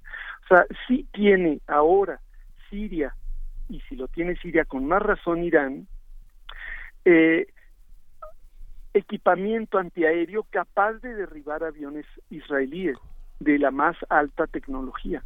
Entonces, por eso es, lo, es que eh, Netanyahu está diciendo seguimos en el mismo esquema y no nos entre paréntesis esto no lo dice pero es lo que está dando a entender no nos importa que nos tumben aviones vamos a seguir atacando dentro de Siria tanto a las fuerzas sirias como a las fuerzas israelíes siempre que y ahí cierra el paréntesis siempre que en cada ocasión que consideremos que pone en riesgo la seguridad nacional israelí, tanto porque están dando armas a Hezbollah o por lo que sea.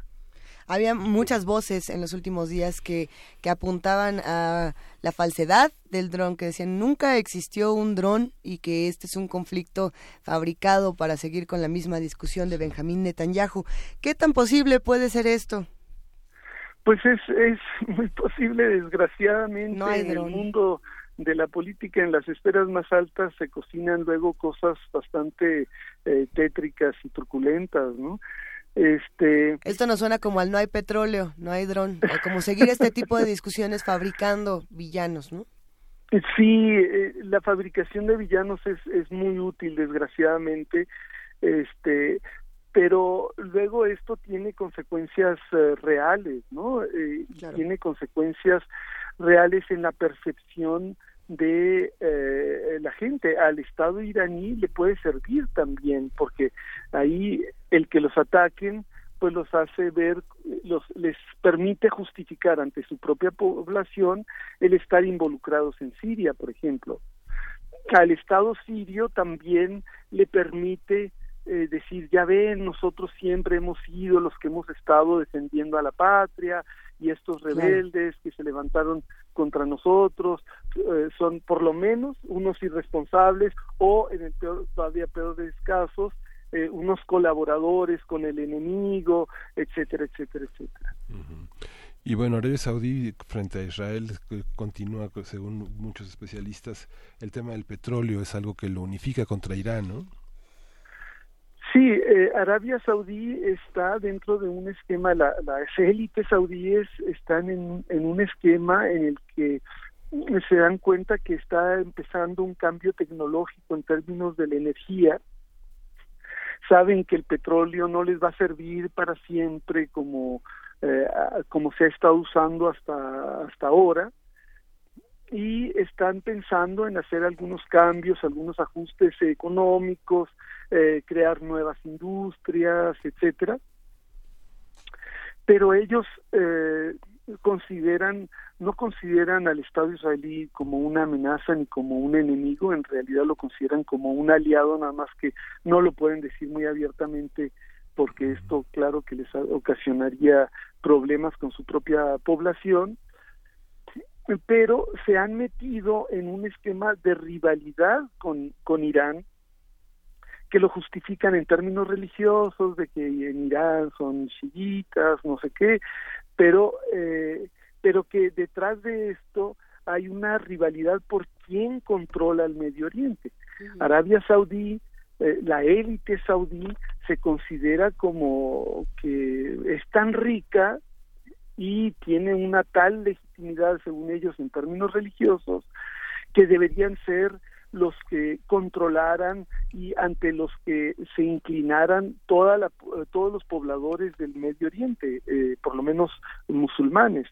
Y esto no es así, no sucede así y, y lo achacan a Irán que Irán, a pesar de una serie de medidas, sobre todo desde 2011 con las rebeliones populares para acá, una serie de medidas que ha tomado Irán que son muy cuestionables desde el punto de vista popular, pero que sigue siendo, se sigue viendo como el que resiste frente a los embates que mucha gente considera imperialistas, ya sea de Israel, de Arabia Saudí, de Estados Unidos, este, y, y en ese contexto, eh, la las élites saudíes se alían con los que siempre se han aliado eh, en la perspectiva de ganar más poder, ganar más legitimidad, pero en realidad lo que sucede es lo contrario.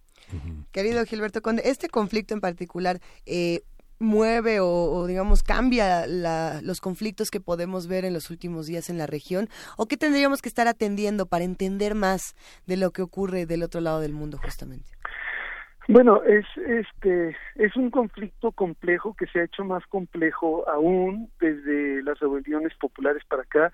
La guerra en Siria ha dado un giro muy extraño ahora que Estado Islámico se ha eh, debilitado mucho. Los rebeldes, que bueno, ya hubo una transformación de los rebeldes en los años, creo que esto ya hemos hablado en primer movimiento, en los eh, por ahí de 2012, 13, 14, desde el 12 eh, hubo una transformación de las rebeliones populares en una guerra que permitió que entraran una serie de grupos eh, que tienen una ideología sobre todo religiosa más que los, las causas originales de la rebelión pero que no obstante luchaban principalmente contra el régimen, la mayoría de ellos. No Estado Islámico, que es otro un caso aparte. Ahora, esto en el último año ha dado un nuevo vuelco.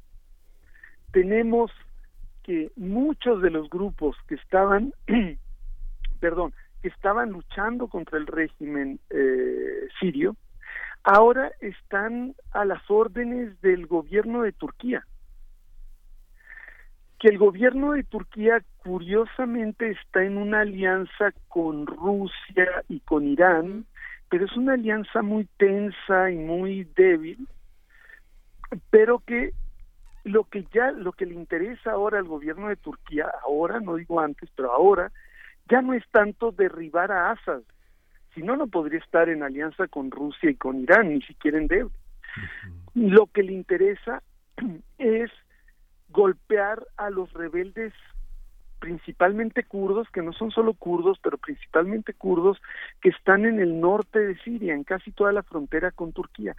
Y esa es la preocupación principal de Turquía. Y está utilizando a los rebeldes sirios que supuestamente tendrían que estar combatiendo a Bashar al-Assad para combatir contra los kurdos en Efrin.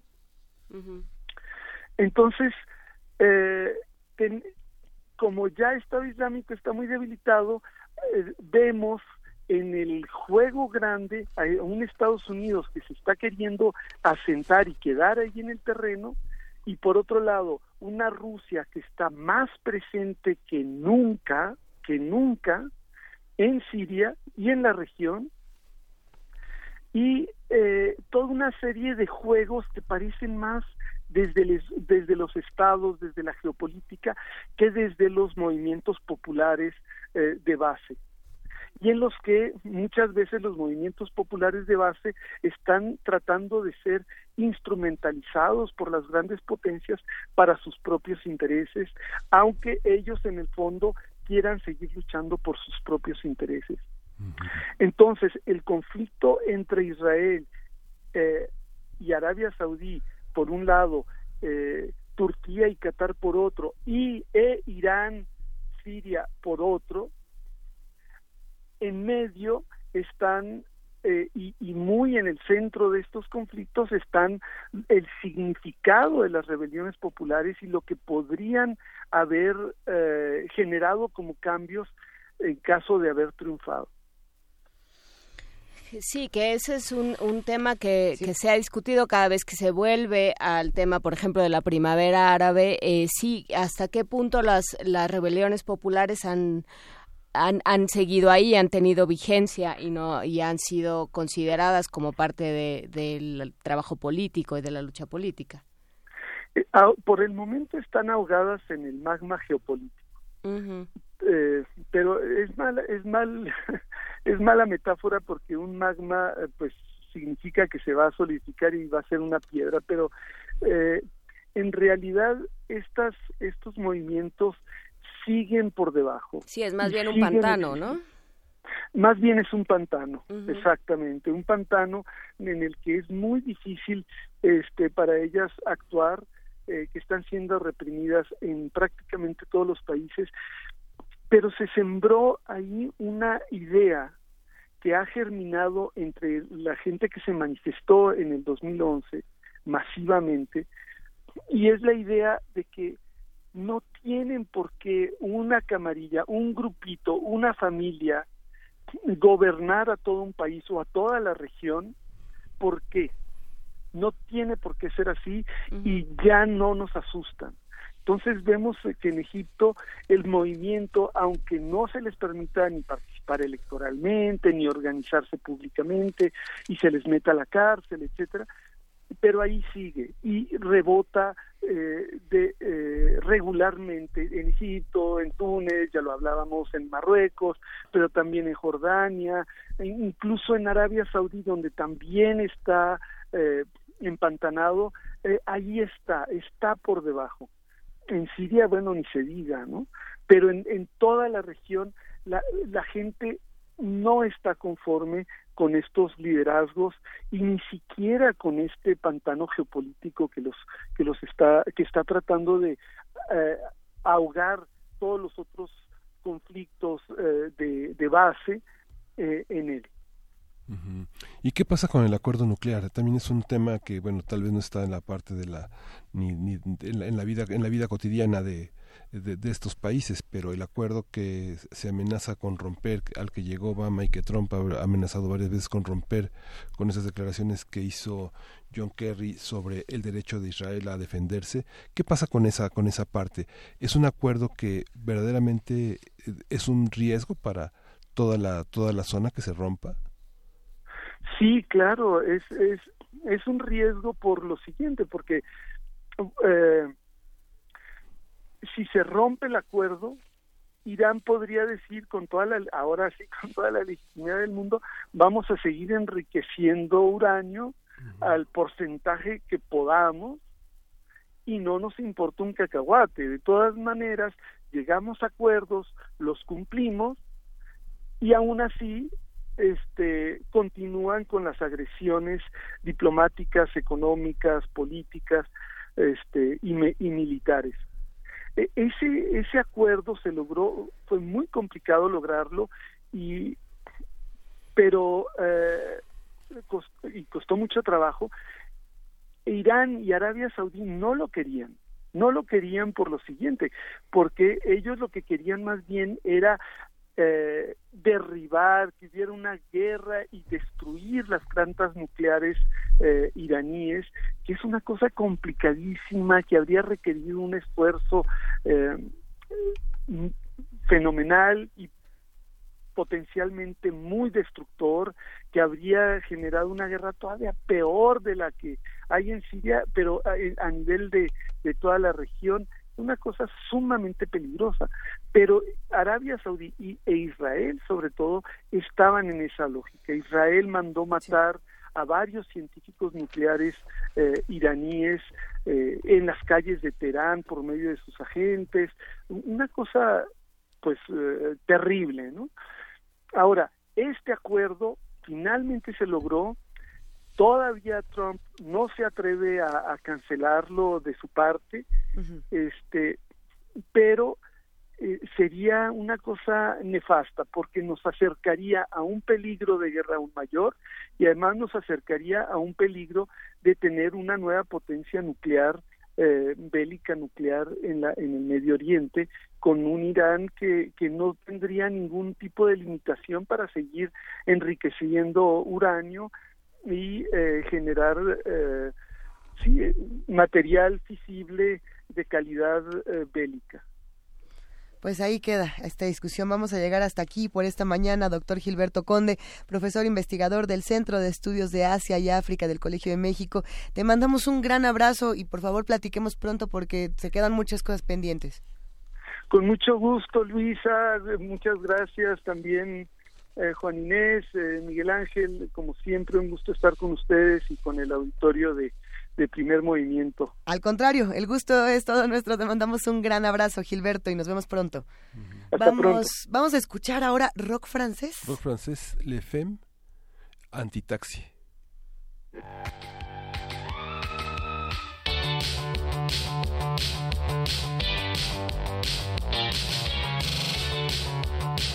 Música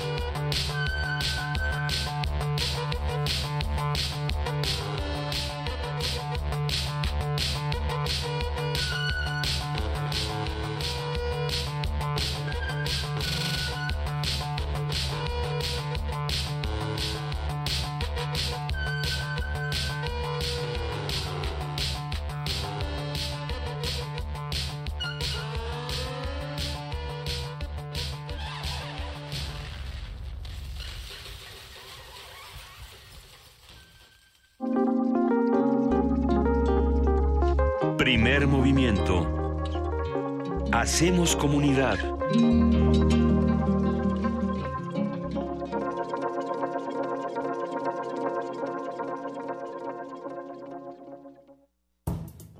Las palabras describen y transforman la realidad. El diálogo en materia de Estado nos concierne a todos. La Universidad Nacional Autónoma de México y la Comisión Nacional de los Derechos Humanos invitan a la segunda conferencia internacional, Seguridad y Justicia en Democracia, hacia una política de Estado centrada en los derechos humanos. Especialistas de diversos ámbitos formularán propuestas en beneficio de nuestra sociedad. Te esperamos del 26 de febrero al 2 de marzo en la antigua Escuela de Jurisprudencia. Calle de Academia número 22, Colonia Centro, Ciudad de México. Para más detalles visita el sitio web www.seguridadjusticiaydh.com. En México, las elecciones no las hace el gobierno ni los partidos, las hacemos nosotros. Dudar del proceso electoral y de sus resultados es como dudar de nosotros mismos. Esta es mi credencial para votar. Me identifica, me involucra y es única. Tiene elementos de seguridad visibles e invisibles. Con la mayor cobertura del padrón electoral, 98 de cada 100 tenemos credencial para votar libremente. Estamos listos para decidir. INE. Los que recibimos y contamos los votos somos nosotros, tus vecinos. No nos eligen ni el gobierno ni los partidos políticos. Nos eligen a través de dos sorteos, por mes de nacimiento y por apellido. Nosotros, entrenados por el INE, capacitamos a los funcionarios de casilla para recibir, registrar y contar tu voto. Así, tenemos la confianza de que en cada casilla se respete nuestra decisión. Juntos, hacemos lo que nos toca para garantizar unas elecciones libres. INE.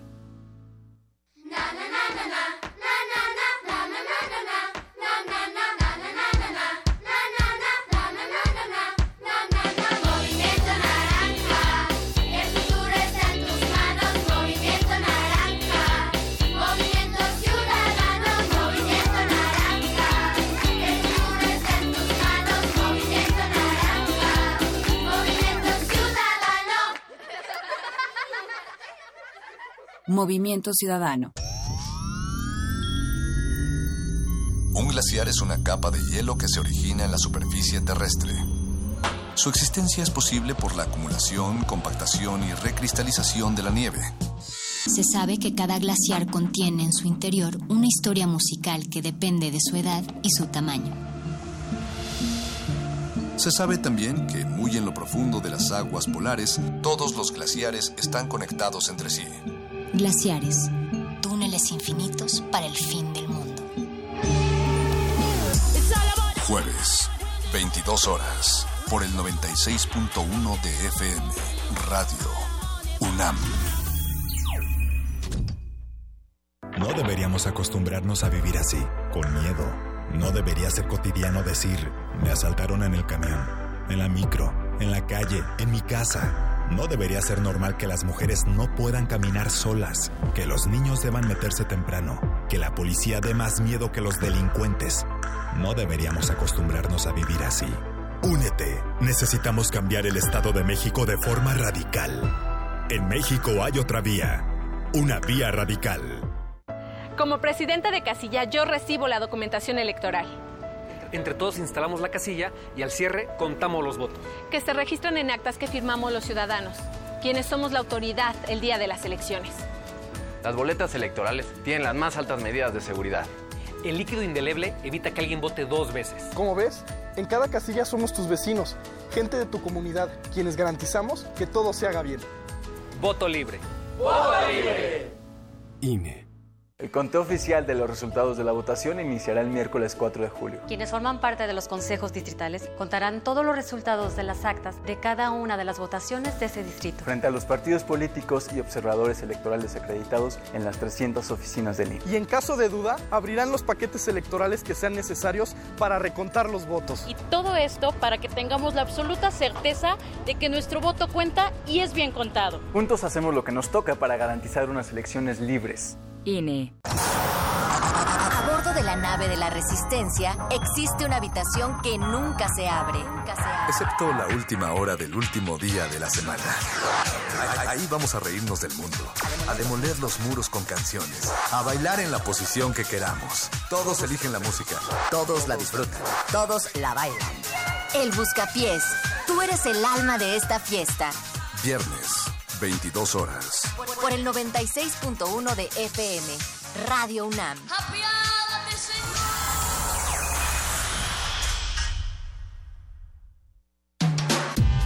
Primer movimiento. podcast y transmisión en directo en www.radio.unam.mx.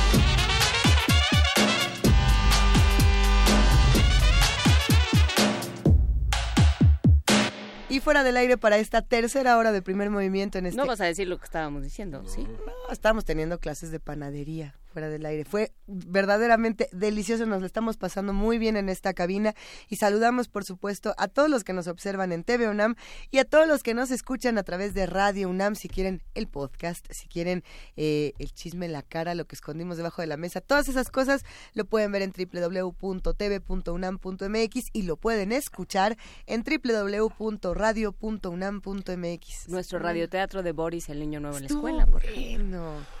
Estuvo bueno. Ya por ahí eh, preguntaron por el oso Boris, por la rata Chaca, por quién más, Bueno, por un montón de personajes que están muy chistosos. Los ratoncitos, ¿quiénes eran los ratoncitos? Todos éramos los ratoncitos. Todos y Tania de Servicio Social, Oh. que por ahí anda. Yo creo que mi personaje favorito del radioteatro de hoy fue Vania Noche. ¿Qué te tocó ser la señora Cluenca? Clueca. Clueca, qué chistoso. Qué bueno, qué maravilla. Escuchen todos nuestros radioteatros y todas las producciones que tiene Radio UNAM en nuestra página y por supuesto acérquense también a la programación de TV UNAM que tiene contenido de lo más interesante. A los que están haciendo comunidad con nosotros esta mañana les vamos a dar, Miguel Ángel.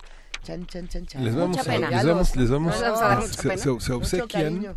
Se obsequian dos libros de las obras completas de Tomás, José Tomás de Cuellar, las obras, la, la obra 9 que corresponde a narrativa y que incluye Los mariditos y un relato de actualidad y de muchos alcances que se escribió en 1890 y que forma parte de esta colección de eh, que forma parte de esta colección de ediciones de, de la Universidad Nacional Autónoma de México y que bueno forma forma parte también de un- una gran vasta obra sobre la literatura mexicana del siglo XIX que es una de las más vastas de la, de la del ámbito editorial Así es. mexicano ni el Fondo de Cultura Económica tiene esta obra tan grande ojalá se lea Excelente. Hay que decir que esta obra de José Tomás de Cuellar es, eh, de- está dentro del programa editorial de la Coordinación de Humanidades y se va a presentar en la Feria de Minería. Mañana, sábado 24 a las 2 se van a presentar Belém Clark de Lara, que es una estudiosa del tema muy importante, Pamela Vicenteño Bravo y Ana Laura Zavala Díaz. Sí, y vamos a regalar también, también Victoriano Salado Álvarez, México en Tierra Yaqui, un libro fundamental que forma parte de estas grandes crónicas para entender eh, el mundo indígena y al mismo tiempo laboral mexicano. Álvarez vivió entre 1867 y 1931, un gran momento de transformaciones en México. Ha sido una presentación de Álvaro Matute, que eh, ya no está con nosotros, pero permanece con estas grandes visiones históricas entre la relación entre literatura e historia y dos ejemplares también. Se va a presentar este libro el próximo 4 de marzo en la Galería de Rectores y lo presentan Fernando Curiel y Rafael Pimentel Pérez. ¿Tenemos más libros que regalar? Sí, tenemos La Gaviota eh, y El Ah, Jardín bueno. de los Cerezos, dos obras fundamentales de Chekhov, de finales y inicio del siglo XIX, marcan el inicio y el fin del siglo XIX en el teatro contemporáneo. Lo van a presentar David Holguín y Hernán Larzabala. Ah, Forma también parte de la colección de nuestros clásicos. Tiene 60 años esta colección de haberse desarrollado y también forma parte, como señaló Juan Inés, de la Coordinación de Humanidades de la Casa de las Humanidades en la Feria Internacional del Libro de Minería. Dos libros de cada uno. Gracias a nuestros amigos de la Coordinación de Humanidades por estos ejemplares que se van por teléfono al 55 36 43 39. Va de nuevo. 55 36 43 39. Con que nos llamen y nos digan cuál quieren y les vamos a ir contando cuál queda. Más o menos así es el asunto. Así se van estos libros. Hay una presentación. A mí me hubiera gustado mucho y más bien me voy a lanzar a la presentación de Amores de Ovidio. Bueno, es que a mí me gusta. eh, Este es en donde vienen. Video, A mí me gusta mucho video y según yo aquí en Amores es donde vienen los los infieles. Que hay un capítulo donde están los los infieles dándose unos muy buenos besos. Está está bueno. Si no han leído video, este es el momento para hacerlo. La presentación es en marzo 3, es sábado a las 12 horas en la Galería de Rectores del Palacio de Minería. Y bueno, van a presentar Raquel Barragán, Leonor Hernández y Aurelia Vargas. Va- Yo creo que vale la pena siempre regresar a nuestros autores clásicos y por eso agradecemos muchísimo a Coordinación de Humanidades. Por supuesto, ahorita vamos a poner en redes las presentaciones de la Claro. Coordinación de Humanidades en Minería y agradecemos muchísimo que nos hayan dado estos libros para regalar a la audiencia. Vámonos a Poesía Necesaria para seguir hablando de libros y de palabras. Primer movimiento.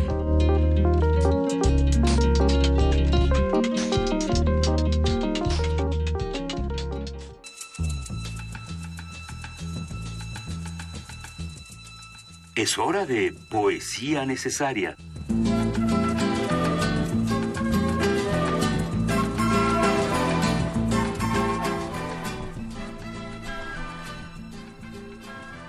Querido Miguel Ángel Quemain, Hola, Luisa. ¿qué decidiste? Pues decidí que, bueno, vamos vamos a, a- a leer a un poeta marcado por el número 4, que, este, que es. Gerardo Denis. Llegó en a México en 1900, nació en 1934. Ajá. Llegó a los 10 años en 1944 y se fue en, 2000 ca- en 2014. ¿no? Es un poeta español, muy mexicano, muy inspirado en la tradición clásica, ahora que hablas de Ovidio.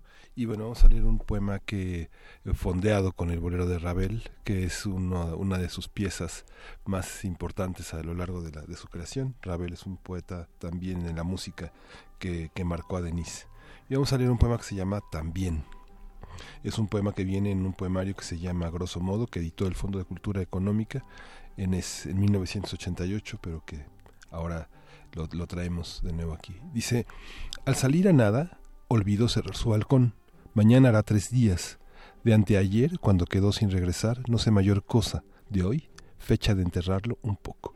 Que su calle está desierta en la noche, que brillan pocas luces, mesuradas y hasta angélicas sobre las ba- banquetas aunque no hicieron eco a las diez mis pasos yéndose después de música y por qué no de hablar.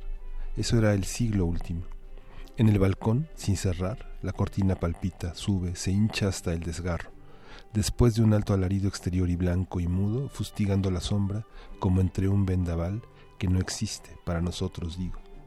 Muy lo contrario, desde la acera, el aire está en calma y cálido ahora mismo, y esa tela que azota enloquecida ahí, en un primer piso negro, abierto, no nos atañe, ni deberíamos fijarnos, porque es incomprensible. No responde al viento, pues viento no sopla, nada la sacude, nadie hay ya en la casa. Grosso modo, de Denis.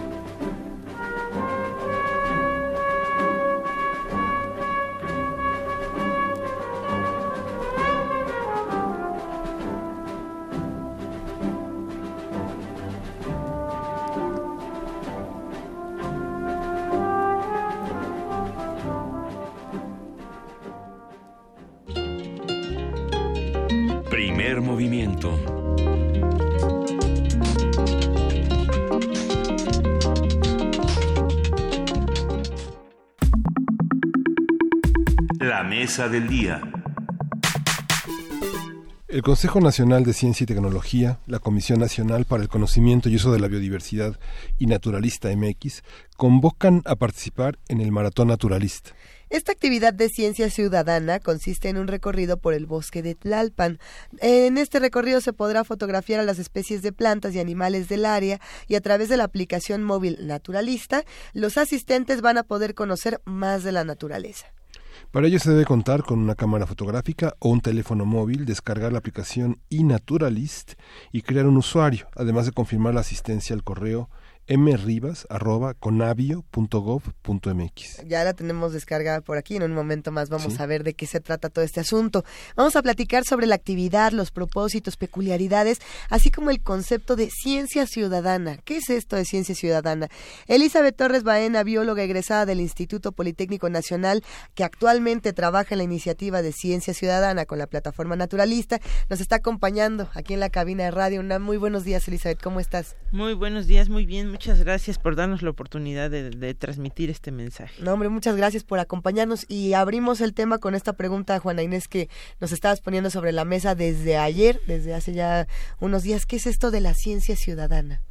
Bueno, la ciencia, como ustedes saben, es un quehacer eh, en el cual un científico mm, lanza una pregunta, tiene una pregunta, una incógnita para conocer algo acerca del medio ambiente, de cualquier aspecto, ¿no? Pero se vuelve ciudadana cuando ya participan en algún en, en alguna parte de este proceso los ciudadanos. En este caso, los científicos se han dado cuenta de que los ciudadanos, aunque no tengan un conocimiento científico muy profundo, pueden hacer una contribución muy importante a la ciencia, ya sea recabando datos, analizando datos, eh, participando desde el inicio en la formación de algún proyecto, en alguna investigación.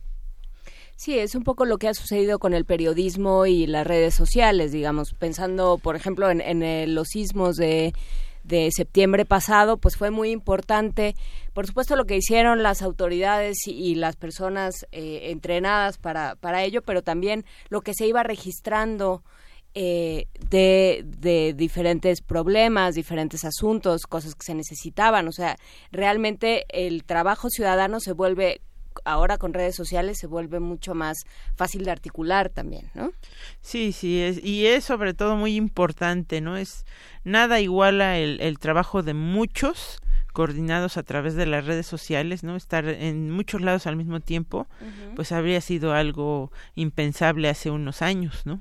Cuando no existían todavía los celulares, no existía el internet, no existían las cosas, difícilmente uno podía llegar a algún lugar, este, tenía uno que tener cosas eh, físicas y, y era muy limitado. Pero ahorita las redes sociales nos han dado una capacidad increíble para articular un montón de cosas. Y en este sentido, ¿cómo funciona el maratón naturalista? ¿Cómo se integra uno al maratón? Bueno, eh, como les comentábamos, eh, Naturales es una iniciativa que viene de Estados Unidos que, ah, que se inició en el 2010 o más 2008 por ahí y que se nacionalizó en el 2012. Ya tenemos algunos años trabajando con esta iniciativa. Es una plataforma que nos permite intercambiar fotografías de flora, fauna, hongos, insectos, de todo lo que lo que sean organismos vivos silvestres sobre todo en esta red social y también participan científicos, especialistas que aportan el conocimiento de las especies. Nos dicen, bueno, pues esta fotografía podría ser fulana y tal, podría ser esta, podría ser la otra, con su conocimiento muy avanzado de las especies. Se intercambia la información. Entonces, unos usuarios que no saben, que todavía no, no conocen a, tan, a tanto nivel las especies, pueden beneficiarse del conocimiento de los científicos.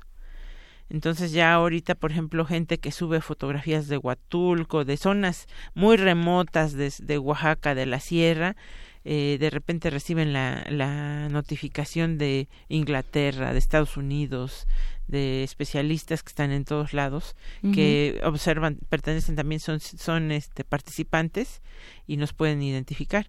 El maratón consiste en un día, un periodo determinado, tomar fotografías y subirlas a la red la mayor cantidad que se pueda registrar, todo lo que se pueda, árboles, aves, insectos, eh, todo lo que se pueda de organismos vivos y silvestres, en este caso en el bosque de Tlalpan, para subirlo a la red y conformar como fortalecer el registro, el conocimiento de las especies del, del sitio y con especialistas. ¿Cómo hacemos que, eh, perdón, eh, cómo hacemos que estas tecnologías no sean intrusivas con las especies endémicas del bosque de Tlalpan o de otras regiones? Por ejemplo, tenemos en, en esta ciudad, hablaba, hemos hablado muchas veces de los cacomixcles, de los tlacuaches, de muchos animales que de pronto nos dan mucha curiosidad y llegamos con el teléfono y ¡ah, la foto y no sabemos que a lo mejor podemos perturbar el, el ecosistema que tenemos enfrente. ¿no?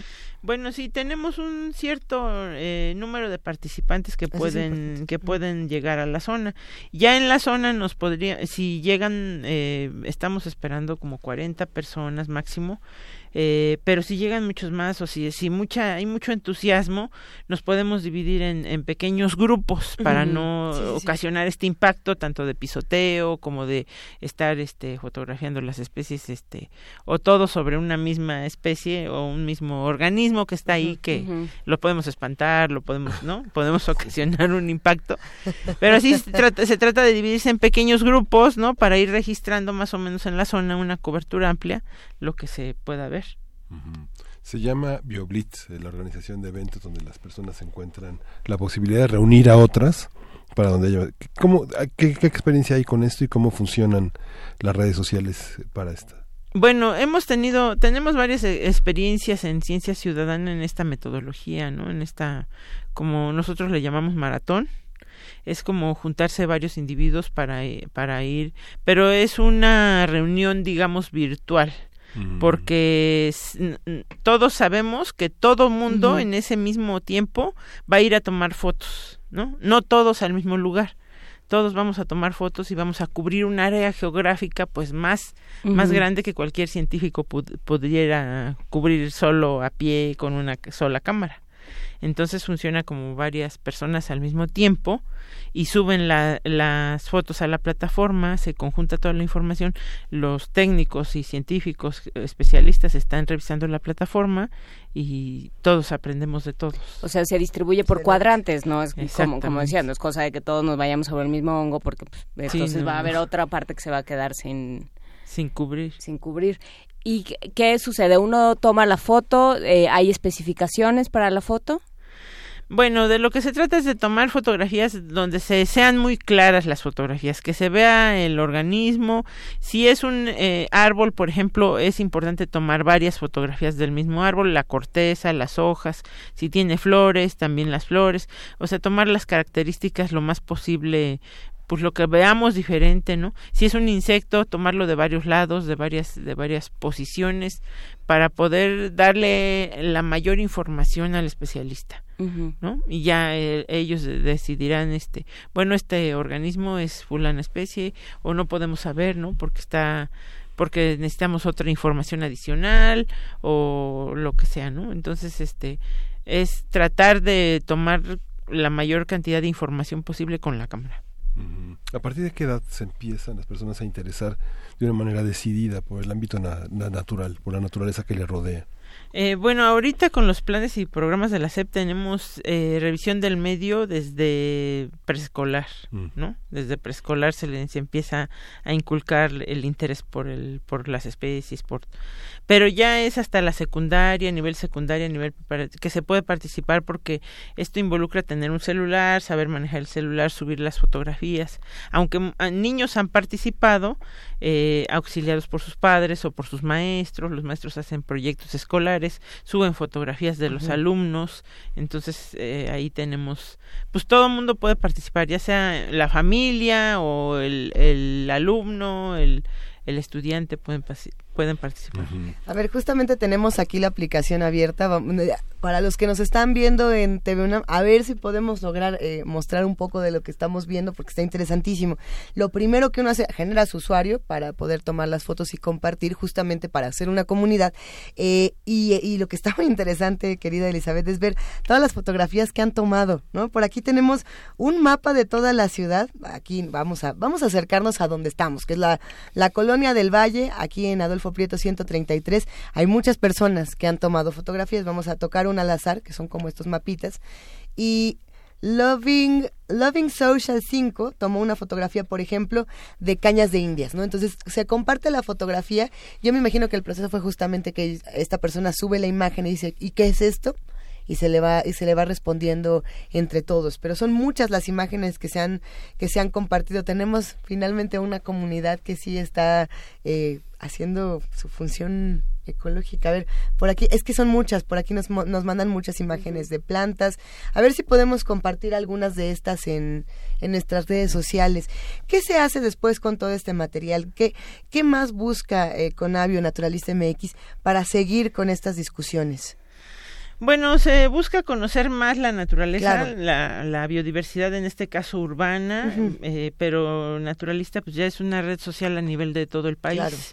Entonces lo que buscamos es entender los patrones de, de la biodiversidad, cómo está respondiendo la biodiversidad al cambio climático, a Sí. las presiones ambientales, a qué cambios se está viendo, ¿no? Se han detectado plagas que han llegado aquí a México que son ¿Plagas? sí, este y, y, y entender, tener tener como un sistema de alerta temprana de Ujú. bu- bueno, llegó esta plaga, puede atacar tal cultivo, puede mermar la producción o llegó esta especie migratoria este que necesita un apoyo especial para que se le cuide, se le proteja y todo este tipo de decisiones que necesitan información al momento de qué es lo que está pasando en la naturaleza, Claro. cómo se mueve la naturaleza, ¿no?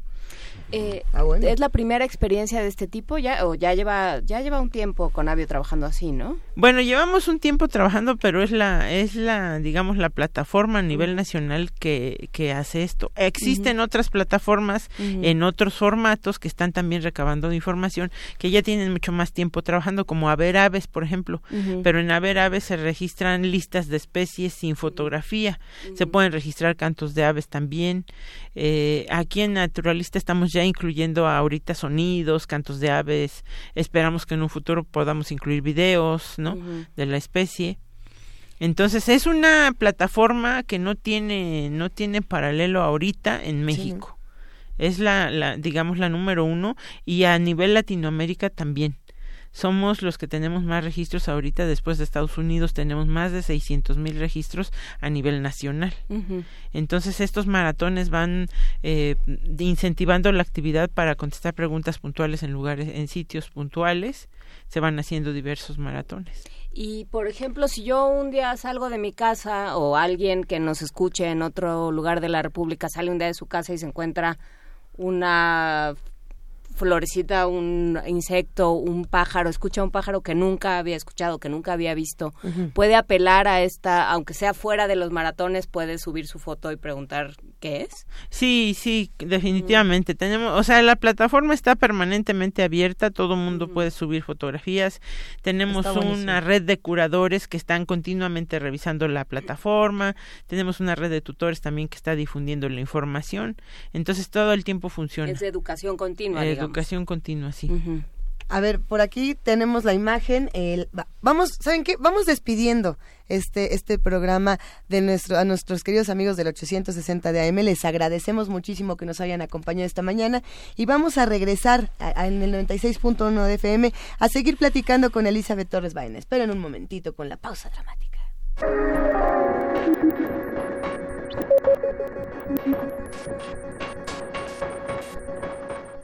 No nos fuimos, aquí seguimos y estamos hablando justamente de ciencia ciudadana, del maratón naturalista y de todo lo que se puede encontrar en la aplicación iNaturalist. iNaturalist. Aquí tenemos, por ejemplo, Montero Stephanie, a finales del año pasado, en la calle de Monclova, en la colonia Roma, en la colonia Roma, se encontró la mariposa daga, Marpesia chirón. Entonces nos comparte justamente las imágenes. Sí es una maravilla poder haciendo un mapa, poder estar haciendo constantemente este mapa. Ahora yo pregunto, ¿qué pasa? Y estas son las preguntas ahí que uno siempre, hasta hay que evitarlas, pero yo me tomo mi foto y pongo este Luisus Iglesias Radio UNAM, ¿no? La aplicación tendría que tener un control, es que es el chiste, pero de pronto decir, a ver, no, no, no se puede poner ahí la cara de uno lo que sea, sino cómo, cómo qué especies sí, qué especies no, qué Especie en expansión. Luisa Iglesias, especie en expansión. No lo sabemos, pero ¿qué, qué, qué cosas están, qué es, qué es lo que se puede, qué es lo que no y hasta dónde los límites de una aplicación como esta?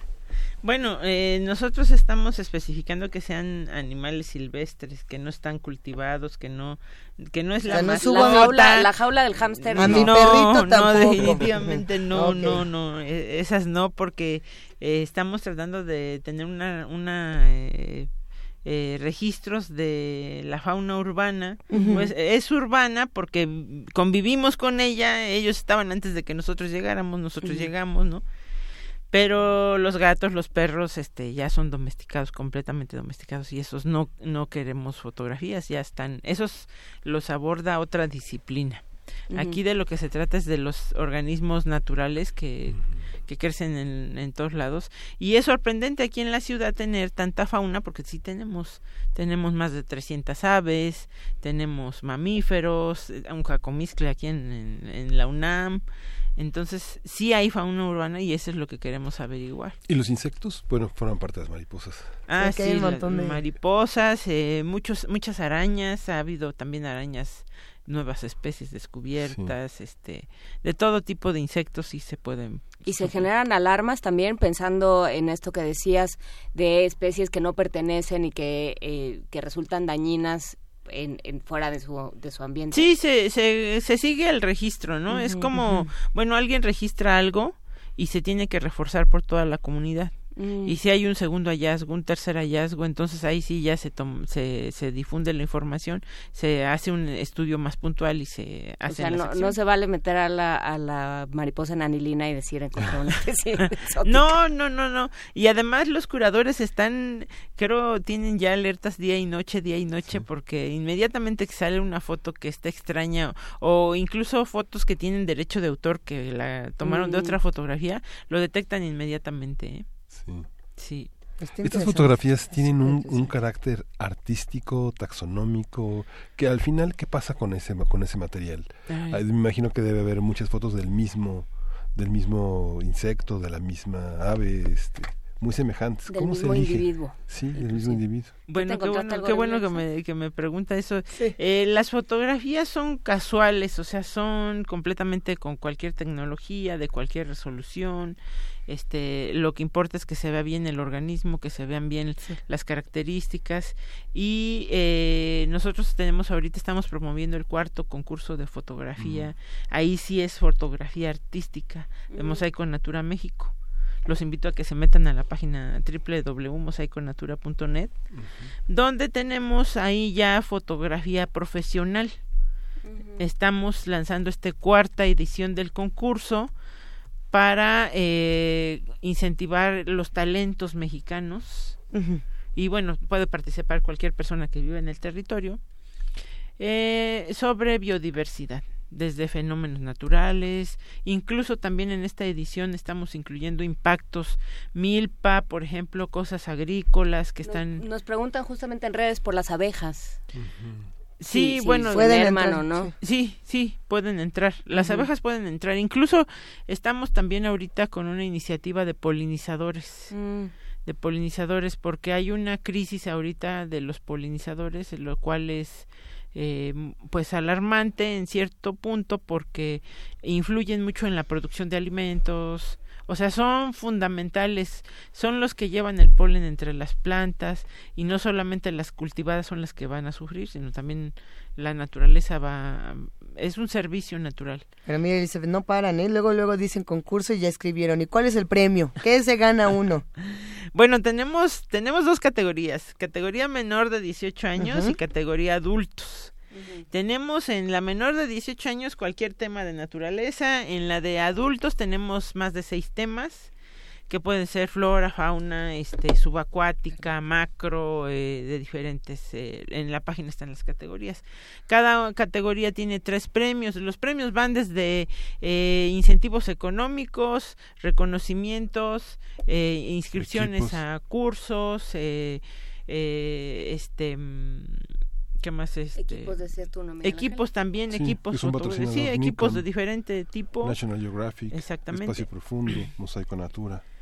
Sí, y, y pues la búsqueda es, es por documentar la naturaleza. Pues entonces quedan estas dos invitaciones. Elizabeth Torres Baena de la Conavio, eh, que trabaja en la iniciativa de ciencia ciudadana de la plataforma naturalista. Cuéntanos entonces, vamos el domingo. El domingo a las 10 de la mañana nos vemos en la entrada ahí del bosque de Tlalpan. ¿En el cual solo tiene una entrada? Sí, No solo tiene, la- solo tiene, solo está la entrada. eh, y ahí vamos a estar esperándolos. Vamos a dar una charla introductoria sobre el naturalista, las especies que enco- podemos encontrar ahí. Y se trata de fotografiar todo. Incluso si hay alguien que va, este, por su cuenta, por otro lado, entra por, o- o sea, hay vecinos ahí que, que tienen otros accesos más, este, libres, digamos, pueden también participar. Con que suban su fotografía de lo que están viendo ahí en la zona del bosque de Tlalpan, pues nosotros ya la vamos a registrar en el proyecto y vamos a hacer un conteo al final de qué cuál fue el resultado de lo que vimos, qué especies encontramos, cuáles ya no están, eh, cosas así se van se van descubriendo.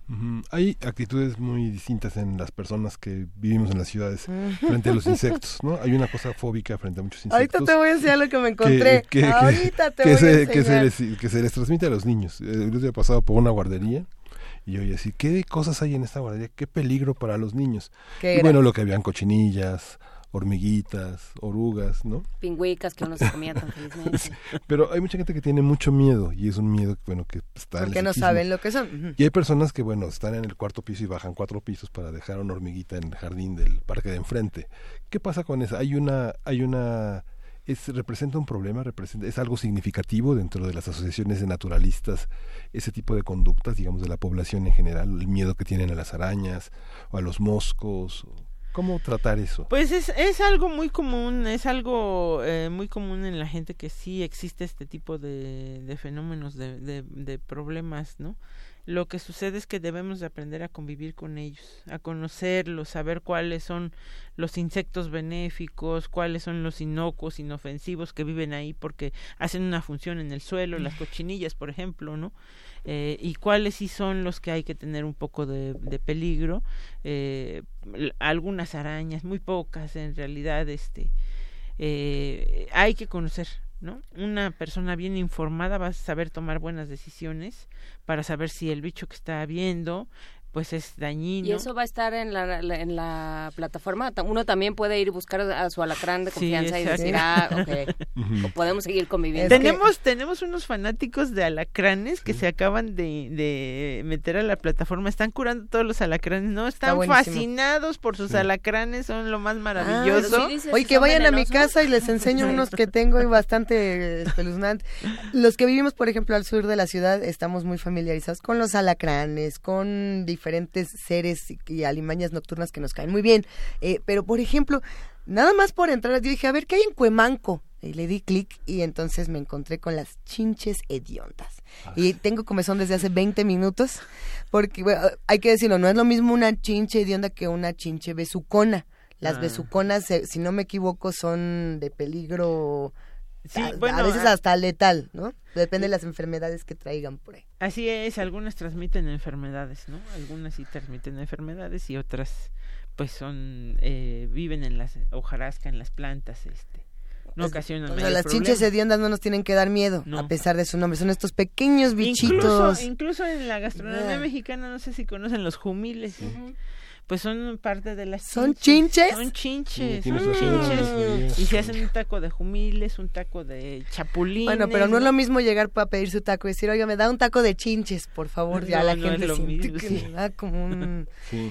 Decía Ricardo Garibay, ese escritor que vivía en Morelos, una, una- en Cuerna- Cuernavaca, una vez eh, una serie de vecinos le pidieron su firma para empezar a quitar árboles de la calle para que hubiera más luz y para que... Y Garibay dijo, bueno, este amor al descampado, ¿en qué consiste? Y la, la respuesta fue, ¿que usted va a barrer las hojas? En los árboles viven muchas especies de insectos, aves, ardillas, Pues no solamente viven esos esos organismos, sino que los árboles son, el principal sí. reservorio de carbono y dan oxígeno, son los principales fundamentales en lo de lo de captura de carbono y oxígeno. Requieren a los insectos para su polinización de manera natural, ¿no? Entonces es una interacción entre los organismos que ahorita se, se ha, se ha roto en las ciudades mucho, pero que eh, aspiramos a que el conocimiento de la gente haya, haga que lo valoren y que lo cuiden. Y que no se planteen, es que qué flojera barrer las hojas. ¿no? Sí, Es, exactamente. digamos Sí. salvaje, por decirlo menos. Entonces, bueno, pues queda hecha la invitación tanto a ir al maratón, también a tomar fotos como quiere Oscar de las arañas y las hormigas que hay por su casa, también puede hacer eso. Oye, siempre y cuando entre a la, a la plataforma. Luisa. Encontré justamente ahorita en Canal de Chalco, es que no puedo parar, ¿eh? Sí es adictiva esta, esta aplicación. Eh, fotografías de arañas, y aquí hay un, un ejemplo interesante de qué podemos hacer, qué no podemos hacer, o cómo podemos convivir con estos eh, seres vivos tratando de no alterar y de no violentar sus, sus, sus espacios. Voy a tratar de abrir la fotografía porque además, pues para mi suerte ya lo trabé, ¿verdad? Ya le piqué tantas veces que ya no sé qué le hice. Eh, eh, son arañas muy pequeñas que la persona que tomó la imagen... Eh, justamente, aquí está, mira, a ver, vamos a ver si la podemos poner en redes, bueno, si la podemos mostrar en TV UNAM, a los que nos están escuchando y no la pueden ver, la araña está atrapada en un vaso y tiene una moneda de un peso para que podamos más Para o la menos escala. comparar el tamaño, para hacer la escala. Pero esta araña, por ejemplo, bueno, ya no sabemos cuál fue su, su fatal destino, si le fue bien o si le fue mal. Eh, sin embargo, aquí la fotografía, digamos, puede pasar porque la araña está viva, pero no está en su espacio natural. O su espacio Pues natural su es espacio abajo de tu natural cama. es la colonia Bueno, del Valle sí, o sí, lo que sí, sea. Canal si de la Chalco. encuentras a- Canal de si Chalco. te la encuentras en tu casa, pues la es su puedes capturar temporalmente, ¿no? Para ponerla eh, y muchos la sueltan, ¿no? Muchos la dejan ir. Yo yo he encontrado mariposas adentro de la oficina y pues Y las, tomo, ¿no? Para para tomarles la fotografía y de, una cuatro espejos me encontré muy bonita, así grandota. Ah. En, adentro de la oficina entonces pues la, la capturo para tomarle la fotografía y después la libero, ¿no? Claro, algunos como las mariposas, cierto tipo de mariposas que ya se encuentran en una fase de que ya están muriendo, cuando ya eh, empiezan a terminar su ciclo, pues ya no ya no se pueden mover, ya no se pueden ir, ¿no? Nosotros allí en Conavio tenemos azotea verde, tenemos muro verde, entonces ahí llegan toda la cantidad de insectos, de mariposas y todo, Y se salen a tomar fotos. y salimos a tomar. Pues muchísimas gracias Elizabeth Torres Baena de Conavio por esta conversación y por estas invitaciones al concurso de fotografía, al maratón y a convivir de otra manera con, con los seres que nos rodean. No, pues gracias a ustedes y los esperamos el día domingo. Sí, gracias. Vamos a despedir esta conversación con un poco de música y hay nada más los Talking Heads. Hay que decir que David Byrne viene a México próximamente. Ah, sí. Habrá que ir todos juntos.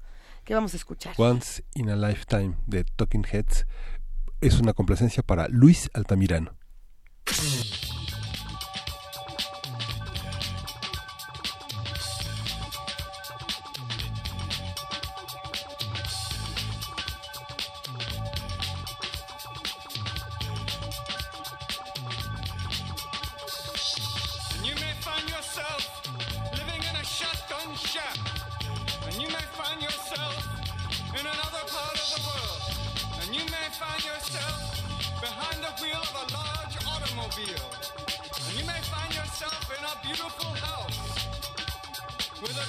A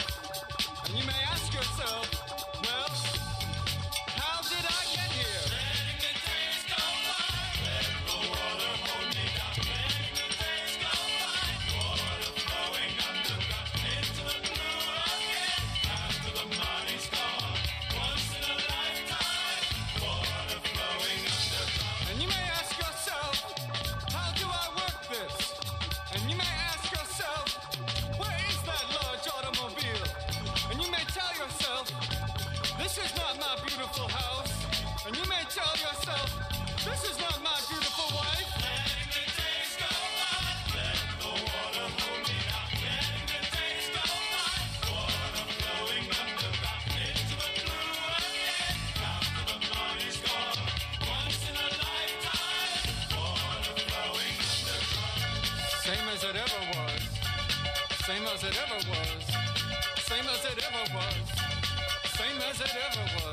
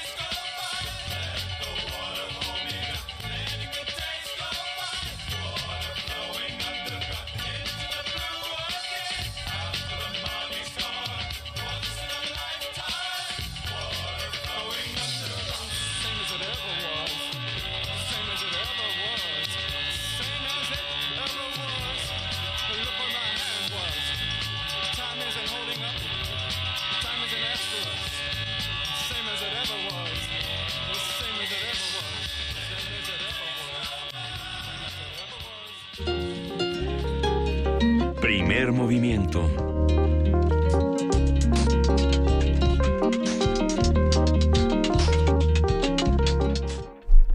Son las 9 de la mañana con 48 minutos. Aquí seguimos viendo algunas de las imágenes que pueden encontrar en la aplicación iNaturalist, iNaturalist, que está impresionante, sobre todo porque estamos echando, echándonos un buen clavado a toda la biodiversidad de nuestra ciudad, querido Miguel Ángel. Sí. Y, y hay muchas cosas que hacer en esta ciudad. Sí, yo le comentaba a mi fuente de, de- de consulta de la literatura anglosajona, que es Juana Inés de Sánchez, este, que hay una, hay una, hoy se presenta un libro de Alejandra Sánchez Valencia, y es profesora de la UAMAS Capozalco, y ha trabajado desde hace muchos años la narrativa de Luis May Alcott, de Mujercitas, y tiene un libro muy interesante que se presenta hoy a las 2 de la tarde, que se llama Familia e Identidad Nacional en la novelística juvenil de Luis May Alcott. ¿no? Entonces es interesante, ella ha trabajado a Chinoa Achebe, ha trabajado a muchos, a, muchos, a muchos escritores anglosajones de literatura infantil y juvenil. Muy, muy vale, vale mucho la pena acercarse. Ah, Sí, que Ese es, ese es un tema interesante porque, bueno, el tema de la familia siempre, siempre nos dice un poco de cómo nos hemos ido conformando y cuáles han sido los modelos. Hay, valdría la pena hacerlo también eh, con la literatura infantil en México. Será un trabajo que habrá que hacer. Autores de literatura infantil en México. y que han trabajado ciertos modelos familiares, ciertos espacios. ¿Como cuáles? Bueno, no, ya sé, no te puedo Pues aventar casi esa pregunta, todos, pero- porque porque los espacios, los ámbitos de la literatura infantil son eh, la casa, la escuela. Entonces sí, eh, pues sí, en ese sentido hay- vale la pena revisar quién lo ha trabajado, pero se trabaja mucho porque pues es, digamos, el espacio donde sucede la, la literatura infantil. Ah, bueno. Tenemos boletos todavía, ¿no? Tenemos, Tenemos boletos. ¿Qué va a Vamos- haber? Vamos, vamos a, a- a- a dar dos pases dobles para este viernes y para el próximo, por teléfono, para, para la obra que está en el Foro Shakespeare eh, de Carlos Talancón, que se llama El Nahuatl. Él escribió El Nahual. El Él Nahual. escribe y la dirige. Es una historia muy conmovedora sobre la indiferencia y la violencia en, en los escenarios eh, más marginales en, en, la, en la Ciudad de México y que también eh, hace una reflexión sobre los, eh, la impartición de justicia, para quién es la justicia y para quién no. ¿no?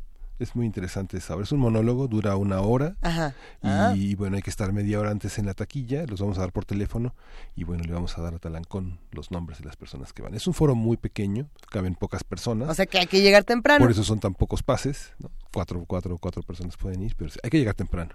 El teléfono es 55 36 43 39. ¿Podemos repetir el lugar para todos los que se quieran acercar? Es el Foro Shakespeare, que está en la calle de Puebla, casi esquina con eh, Avenida Sonora. El Foro Shakespeare, que estuvo metido en Con Avenida en Veracruz, tantos- perdón. Es eh, Veracruz. Veracruz y Puebla. Sigue en el mismo espacio. Sí, siguen en el mismo espacio. Continúa el Foro Shakespeare después de tantas discusiones, tanta polémica del año pasado, pero bueno, ahí se conservan estos espacios que habrá que seguir buscando que se conserven. Hay que decir también que hoy se presenta en la Feria Internacional del Libro del Palacio de Minería el diccionario de Náhuatl, aquel que... El más buscado. El más buscado, el, el gran bestseller del programa universitario o el, el, la- el éxito de ventas del programa universitario para el estudio de la, mul- de la eh, diversidad cultural y la interculturalidad. Ya lo estoy logrando. A las dos de la tarde. A las 2 de la tarde, este, eh, este trabajo coordinado por, entre otros, por Carlos Montemayor y que es una revisión muy pensada, muy descriptiva y muy, eh, muy accesible del náhuatl en nuestro idioma que nos ayuda, bueno, que en el español, cómo llegó el náhuatl al español, cómo todos los días está ahí, está ahí en refranes, está ahí en consejas, está ahí en diferentes vocablos, en diferentes giros, y cómo eh, de alguna forma todos somos hablantes del náhuatl sin saberlo. Este, eh, este diccionario nos ayuda a tomar conciencia de hasta qué punto estamos habitados por el náhuatl. Tenemos Y presentación. está Alberto Vital y Patti Alberto Johansson, Vital. moderados por José del Val. En la, Ah, en la Galería de Rectores bueno. A las pretender- 2 de la Va a tarde. pretender moderarlos porque ese par son inmoderables. Qué así bonito. que será una discusión interesante. Patrick Johansson, yo creo que es de los eh, maestro, por supuesto, de la Facultad de Filosofía y Letras. Yo creo que es de los estudiosos del náhuatl en México más más importantes y, y bueno que han eh, sobre todo han fundado escuela digamos han hecho escuela con su trabajo dentro y fuera de la facultad Todo esto y más se va a seguir discutiendo en Parvadas de Papel el día de hoy en el 96.1 de FM. Conducen Héctor Castañeda y Tamara Quiroz, a a quienes les mandamos un gran bra- un abrazote enorme. Les va a ¿Un encantar. gran brazo? Un gran brazo. Y de paso, que, ese brazo les dé un abrazo. Otro libro de una persona que ha estado con nosotros, una investigadora que es Ajá. Mariana Berlanga, es una mirada al Sí. feminicidio a las 13 horas hoy. Eh, la Universidad Autónoma de la Ciudad de México lo presenta junto con la editorial Ítaca. Vale la pena.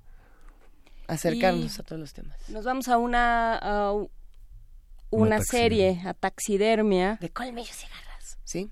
Está bueno, vamos a escuchar Patasola.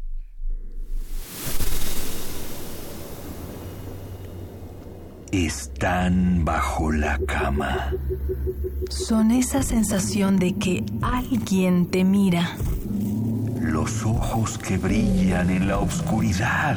Criaturas de la noche, dueños de las pesadillas. Radio UNAM presenta Taxidermia de colmillos y garras.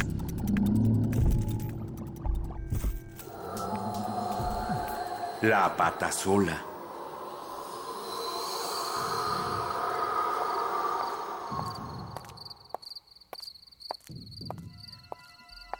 Una mujer camina sola en la noche. Dos hombres la miran, la desean, se acercan a ella violentamente, la atacan. Ella trata de defenderse, pero la sujetan con mucha fuerza. Eres una cualquiera. Te voy a hacer pagar por ser una cualquiera. Los hombres sacan un machete, le cortan una pierna, uno de sus pechos, un trozo de cabello. Cansada y rota, mira su sangre regada en el suelo. Una chispa de odio se enciende en su mente. La flama de la venganza se propaga en el charco rojo que la rodea.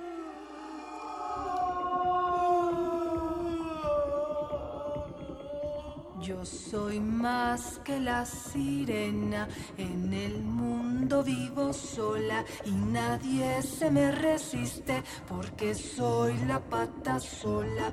En el camino, en la casa, en el monte y en el río, en el aire y en las nubes, todo lo que existe es mío. La patasola es un ser con un solo seno, ojos desorbitados, boca inmensa, cabellera enmarañada y muslos unidos a una sola pierna con la que salta a gran velocidad. Se dice que se transforma en una bella mujer para presentarse a los hombres, seducirlos y cuando están en el acto sexual se come toda la carne del admirador o seductor y solo deja los huesos limpios, pelados y regados por todas partes. Pero cuando ella se enamora de un hombre, deja que él beba de su pecho un elixir que lo vuelve loco y lo mata.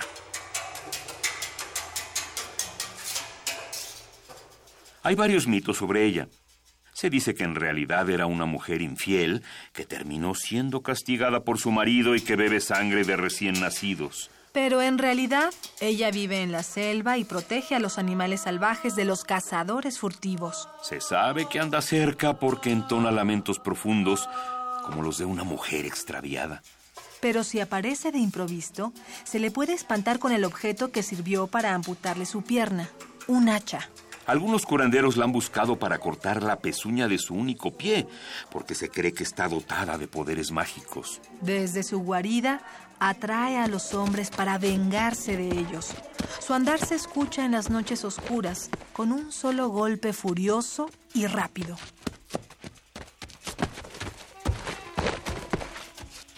Pata sola, mujer con una sola pierna de las leyendas colombianas. Grabación, Jorge Montenegro y Raúl García. Guión, Damaris Vera. Interpretación, María Sandoval y Juan Stack. Diseño sonoro, Jessica Trejo.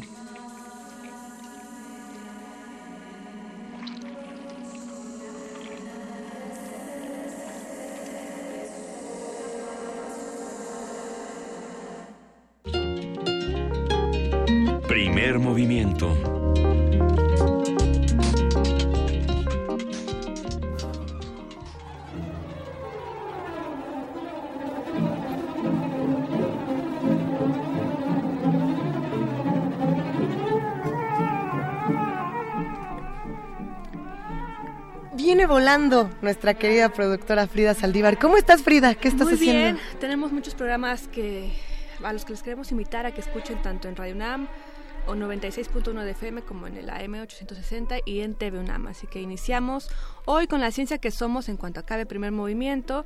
También tenemos parvadas de papel de 5 a 7 desde la Feria del Palacio de Minería. Les anunciamos que por esta ocasión, por este programa no va a estar cuando el rock dominaba. Nos piden que lo digamos, así que Ahí está. Se retomará su programación en cuanto termine la feria. A las 8 de la noche no se pierdan Metálisis, ya que van a estar hablando también de metal en lenguas originarias. Y el sábado a las 10 tenemos Hocus Pocus, el programa infantil en Radio UNAM. El domingo a las 2.30 tenemos Gabinete de Curiosidades, también festejando las lenguas originarias, dedicado en especial a las que están en peligro de extinción. Y a las 3 de la tarde tenemos Calmecali, con dos invitados especiales, ya los conocen aquí, es José del Val, director del PUIC, y también con Juan Gregorio Regino, director del INALI. Ellos también van a estar hablando sobre este Día Internacional de la Lengua Materna. Les pedimos también que sintonicen a la una de la mañana, testimonio de oídas, música en voz de sus autores a la una de la mañana, sábado y domingo. Y en TV UNAM, en, eh, ¿cuáles son los canales? En el 120 y 20.1. Así es, tenemos hoy también el programa Días Feriados a las 18.30 conoce Fernando Rivera Calderón y Laura García también a las 9 de la noche en Simbiosis tenemos el programa Muerte Digna, conduce Javier Cruz. Esto ha sido todo por hoy. Muchísimas gracias, querida Frida Saldívar. Que tengas un gran fin de semana. Muy buen día. Nosotros despedimos primer movimiento esta mañana, a un minuto antes de, de terminar el programa, con el comunicado precisamente eh, de esta discusión tan importante que tuvimos eh, la noche de ayer, eh, estos hechos que son definitivamente condenables. La Facultad de Estudios Superiores Zacatlán eh, tiene esto que decir, querida Juana Inés. Santa Cruz Acatlán, Estado de México, 22 de febrero de 2018. FES Acatlán informa. La Facultad de Estudios Superiores Acatlán condena y lamenta el grave incidente que sufrió esta noche una funcionaria universitaria a las afueras de la institución. Exigimos el esclarecimiento de los hechos y una mayor seguridad por parte de las autoridades competentes. Por lo anterior, manifestamos nuestro repudio ante tales acontecimientos que se han incrementado en los últimos días en los alrededores de la facultad y que están afectando a toda la comunidad universitaria. Atentamente, Facultad de Estudios Superiores Acatlán. Esto fue primer movimiento. El mundo desde la universidad.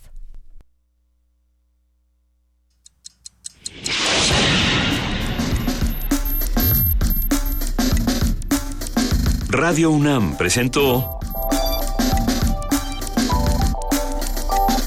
Primer movimiento. El mundo desde la universidad.